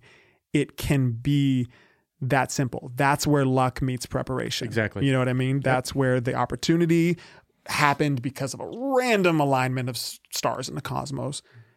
But I then did the work and showed up and you know read did you know read put put my effort in to read the material well and you know he likes Well, my acting but Because all that could have happened, and then they bring you in, and then you're like, uh, the cat runs Exactly. fast. And they're like, Tyler, what the fuck are you exactly. thinking, dude? So you got to be ready. You got to put in the work. You got to have the talent. All of that for sure. But the, you know, the rest of it is just random. So all you can do is just put yourself out there and you know, hope for the best. I think what also helps us too is we just we do love this podcast, right? We just mm-hmm. love being here and being in this moment, talking to people, meeting people, uh, and just having and having you know that opportunity. You mentioned the thing about you know if the manager that was one turn and then mm-hmm. Tyler Perry that was another mm-hmm. turn. Uh, I was just telling Christian the last time we recorded, we ended up spending a couple hours downstairs just drinking and talking. And I told him, you know, I've been thinking a lot about that Nicolas Cage film, Family Man, which we, had, we had just done a review on. And I was like, one of the lines that they said was, no, no choice is inherently good or bad. They're just choices. Right? Uh-huh. You just got to Right. kind of live with them. And that has like, and I told to Christian, like, I've been thinking about that a lot. And Christian was like, you've been thinking about that a lot? I'm like, yeah, because like, that's like such a beautiful, like, uh, inherent fact that nobody addresses because it's hard to believe. Mm-hmm. But yeah, choices aren't good or bad. They're just choices, and you go with what happens. And if you know if a choice was made differently, you'd go with what happened in that sense Right. too. You know, Right. Yeah, Exactly. So make choices, people. Exactly. It's like what kind of per like does it how do you build on that choice is really what is mm-hmm. good or bad, right? Right. Not necessarily what was done, right? I mean, yeah, not. I mean, yeah. I was gonna say it's it's what. It's not how do you build is the building good or bad because we just said it's inherently not good or bad. It's just what is open up now. What are the mm-hmm. options now? and you never know what the outcome is going to be. You never know. You know what I mean? Like this is a wild, ridiculous thing, but like I could do a project where the character is a biochemist, mm-hmm. and I say, "Oh shit, I know. I have a friend who could consult on that. Mm-hmm. Let me, you know, bring him on." While you're there, by the way, he he's an actor and a singer. Oh, we have this other role that we were just writing. Uh, that we where this you know this guy is, is singing in you know at a, at a at a piano bar like oh he's here just let's do it Please tell me this is true. no, but, but it, but it could I'm- be, I'm you know not what there. I'm saying? Not in but your it could case, be. And, but- what, I'm, what I'm saying is like that. That is something that may would only be made possible in that random, unique, specific scenario. But stuff like that because you are. Mm-hmm. because you went to school and you finished and you became a biochemist. You know what I mean? So it's just Which like there are you just stories never like that. Danny right. Trejo. There are always Right. stories like that. They Danny brought Tre- Danny Trejo in as just a person to like tell people how to act like convicts on Con Air, and then everybody was like, "He's actually uh, pretty good at this, Right. Yeah. And he spent time in prison, Right. Why don't we just use him? Yeah. And now Danny Trejo is Danny fucking Trejo. and he has his Yeah. own taco place in LA and that fucking Oh, so does we, man. Let's not get it. The taco thing isn't success. um yeah dude it's i think this is such an, a, a constructive talk for for us as creators because it's easy um to get in our own heads to kind of have this battle and clash with our own egos um and you know really really trying to gauge our success. With like with something like a podcast it's easy to try to gauge your success with by looking at the numbers when it's not truly the numbers. It's like uh it's it's really it's more than just that. Mm-hmm. and to get validation from like someone we know and love as opposed to validation from how many from the numbers we see on a screen. Right. Which our the validation baddies don't think we're diminishing you. Yeah, please keep Yeah, watching yeah. and give us the watch time and all that it's stuff. just we love subscribe Austin more than every single fucking one of you. I didn't say that. We love you. We I love you guys, but we are we know we've known you for a long time. It's all about that dedicated fan base, though, no matter what size it is, because yeah. the Nice, number the numbers can change overnight, Yes. easily. You know what I mean? So like, y- you got to just do it for your well, people. and we've seen numbers in other countries and other places that just pop for like a month or an episode or Yeah. something silly, and it's like, oh well, that's that's cool. Somebody out in Lithuania somehow stumbled upon us and they downloaded the last thirty episodes. Yeah. cool, yeah, right? I Yeah. mean, Sometimes that happens. yeah. Um, should we do an improv scene? I think we should. I think. Oh my god. Okay. Yeah. I mean, you're talking about how you missed it. That's I, We never do this. this whole thing is essentially an improv scene. It though, really right? is. I mean, Aren't conversation. all is- conversations though? exactly. Um, yeah, dude. So the way we usually do improv on the, I don't have to explain improv to you. We're just gonna do improv. It could be about whatever. Um, yeah. Oh my gosh, I'm so excited. I'm so excited because we haven't really done. I, I want to. I want to eventually get together and like do like a a uh, get our old improv team together in this household and like record it and just do improv and uh, put it up on YouTube. And uh, sounds like you guys are against the idea. Let's just do an No, improv. no, scene. no. I, I, I'm in my head about what I'm going to. What you're gonna be do? good on improv. I, The thing about improv is you don't plan it, bro. yeah, I know. All right, Here's let's your go. script. No, I'm just kidding. Oh, you do get nervous. I do. What? I get I get And you nervous. blush. I get ne- am I, I get a slightly darker hue. No, I get I get n- I get Excited. exactly yes.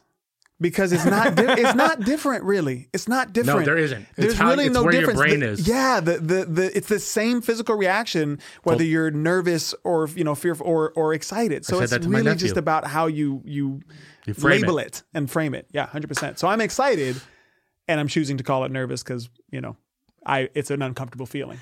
I'm very familiar. We'll familiar. pull that with blanket up a little bit higher. There you go, your safety blanket, like Linus. Let's do it, bro. All right, ladies and gentlemen, highly irrelevant. Um, Mom, Dad, Yeah. I um, I need to tell you guys something. I- It's something that I've been thinking about for for quite a while now. Okay.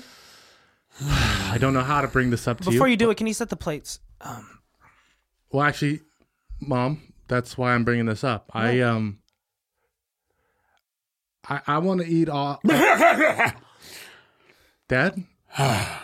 Oh, Dad's awake. He can hear us now. Yeah. You want to speak Dad. loud I'm enough? sorry. Ew. Uh, Honey, are you uh, okay? I was uh, just telling I, you I, that- I, Mom. was watching uh, I Dream of Beaver and it just uh, took me out. You know how sometimes I glaze over. What were you saying, son? I was just I was getting to my point actually. It's just that I I want to eat out of a dog bowl on the floor like a dog. I don't want to eat at the table with plates and silverware anymore.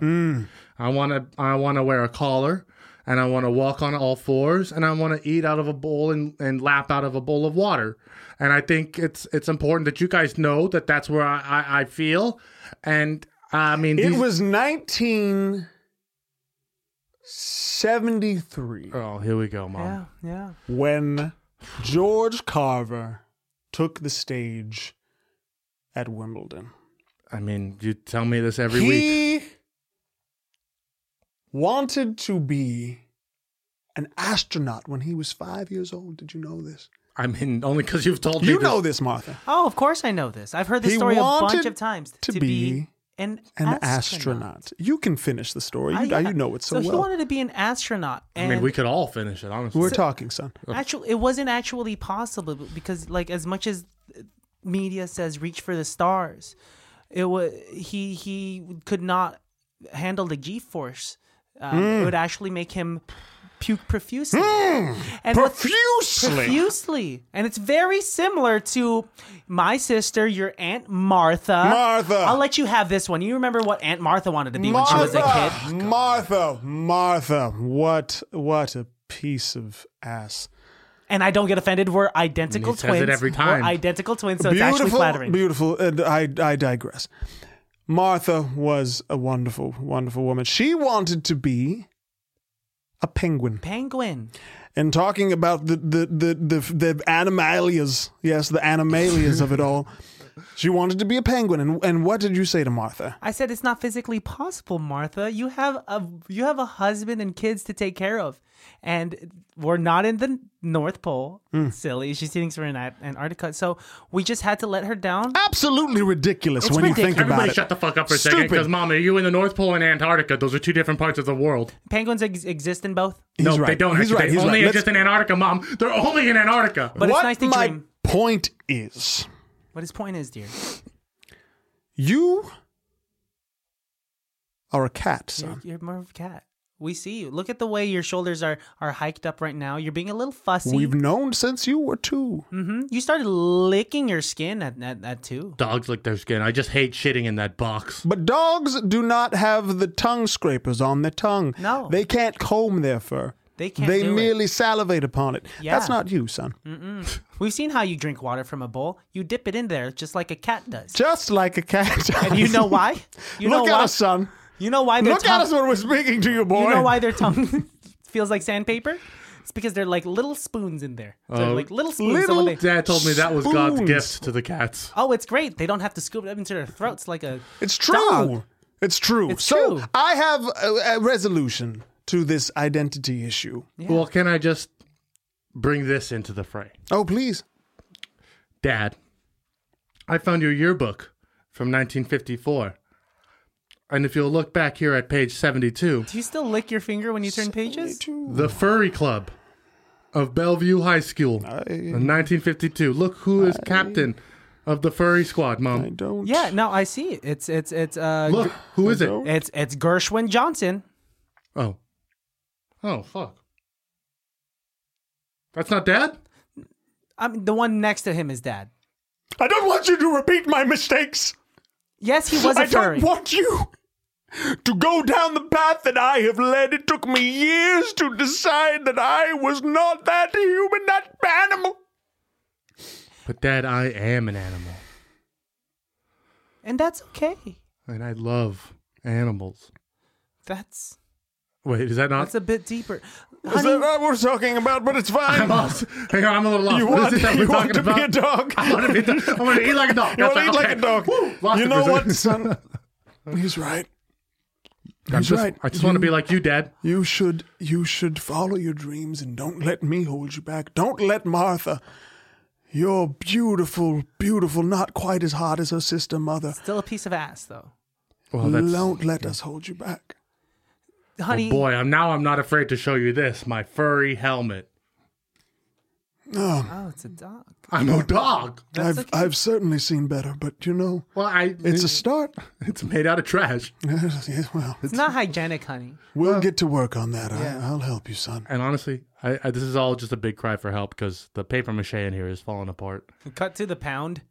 Cut to the pound. We love you, son. Yeah, then let me out. Oh, this is taking a turn. All right. I Well, think you'll be fine, but you'll be safer here. There's a lot of I'm cars not a near real our dog, house. Mom. There's a I, lot I'm just of near- pretending. this No. is this is the thing about not knowing how to end a scene. All right, cut to the bedroom. With- I love this. I love this so much. this was so much fun. Let's just yeah, Dude, we can this just say our goodbyes. and say Yeah, our this was happiness. really fun. This has been going on longer than I thought it was going to, but that's because it was just really fun to do. Really, I really have fun to had do. So much fun. So nice to have you in the studio. Nice to have all three of us in the room. Shout out to Otis. He wishes he could make it here, but he has to go save lives, so he has to get some rest before he goes onto his shift as a nurse. Uh, but he says hello, and uh, he loves you dearly. Hi, Otis. I love you dearly as well. Um, and we love you too, Otis. Um, let's let's wrap this up. Austin Scott the third, Do you have a middle name? Winfield. Winfield. Whoa. What? Mm-hmm. You're making that up. And I'm not making that up. Get out of town. I don't know if I've ever I even will. seen like Austin A few days. W. Scott.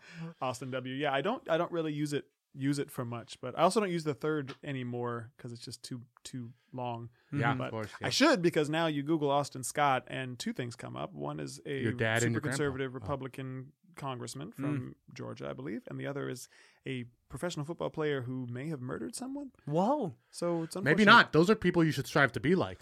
Well, that's also why J. Edgar Hoover changed his name to J. Edgar Hoover because there was another John E. Hoover who like was writing bad checks, and he was like, I don't want to be associated with him. I want to leave the FBI and wear women's panties. Yeah. Mm, okay. I've heard that fact before from you before, and it's uh, yeah, yeah. Thank you, thank you. You're welcome. Appreciate that. Um, let's wrap this up. Austin, happy holidays Happy holidays, y'all. to you and your family. Please tell them we say hello and we love you from the bottom of our hearts. Likewise. Thank you for coming over. Thank you for spending time with us, and uh, thank you for talking. Um, one last thing, if you could please look into the barrel of your camera and leave the listeners with a piece of advice, an anecdote, or a phrase. Mm. Better to have. I was Still in that voice. I was trying to come up with like some Dr. Seuss thing that uh, I was making up. Better to have a shoe on Tuesday than a sock on Thursday. Happy holidays, everyone. Happy holidays. Um, Austin, where can they find you? Where can listeners follow you and all of that stuff? If you can follow me at Austin Scott 93 on uh, Instagram, t- Twitter, all those things. And it's verified, people. What pr- where could they watch some of your work, and uh, what could they expect to see in the future? It's a small unknown website, right? Called Netflix Yeah, you can go on Netflix. and Broadway. uh, yeah, Netflix, uh, Jazzman's Blues now streaming. Um, Sterling Affairs should come out next year on Hulu and FX. Oh, hang on, is Ed O'Neill Donald Sterling? He is. Wow. And Laurence Fishburne is Doc Rivers. Wow. Yeah. All right, baddies. we love you, and remember, it's better to have shoes on Tuesday than a shark on Thursday. A sock. Sock. That's what you said. On Thursday. I gave you this nugget of gold and you just. well, you were talking like this. You were talking. It's better to have. Uh, Better to have a shoe on Tuesday than a sock on Thursday. Thank you. Thank you. Bye.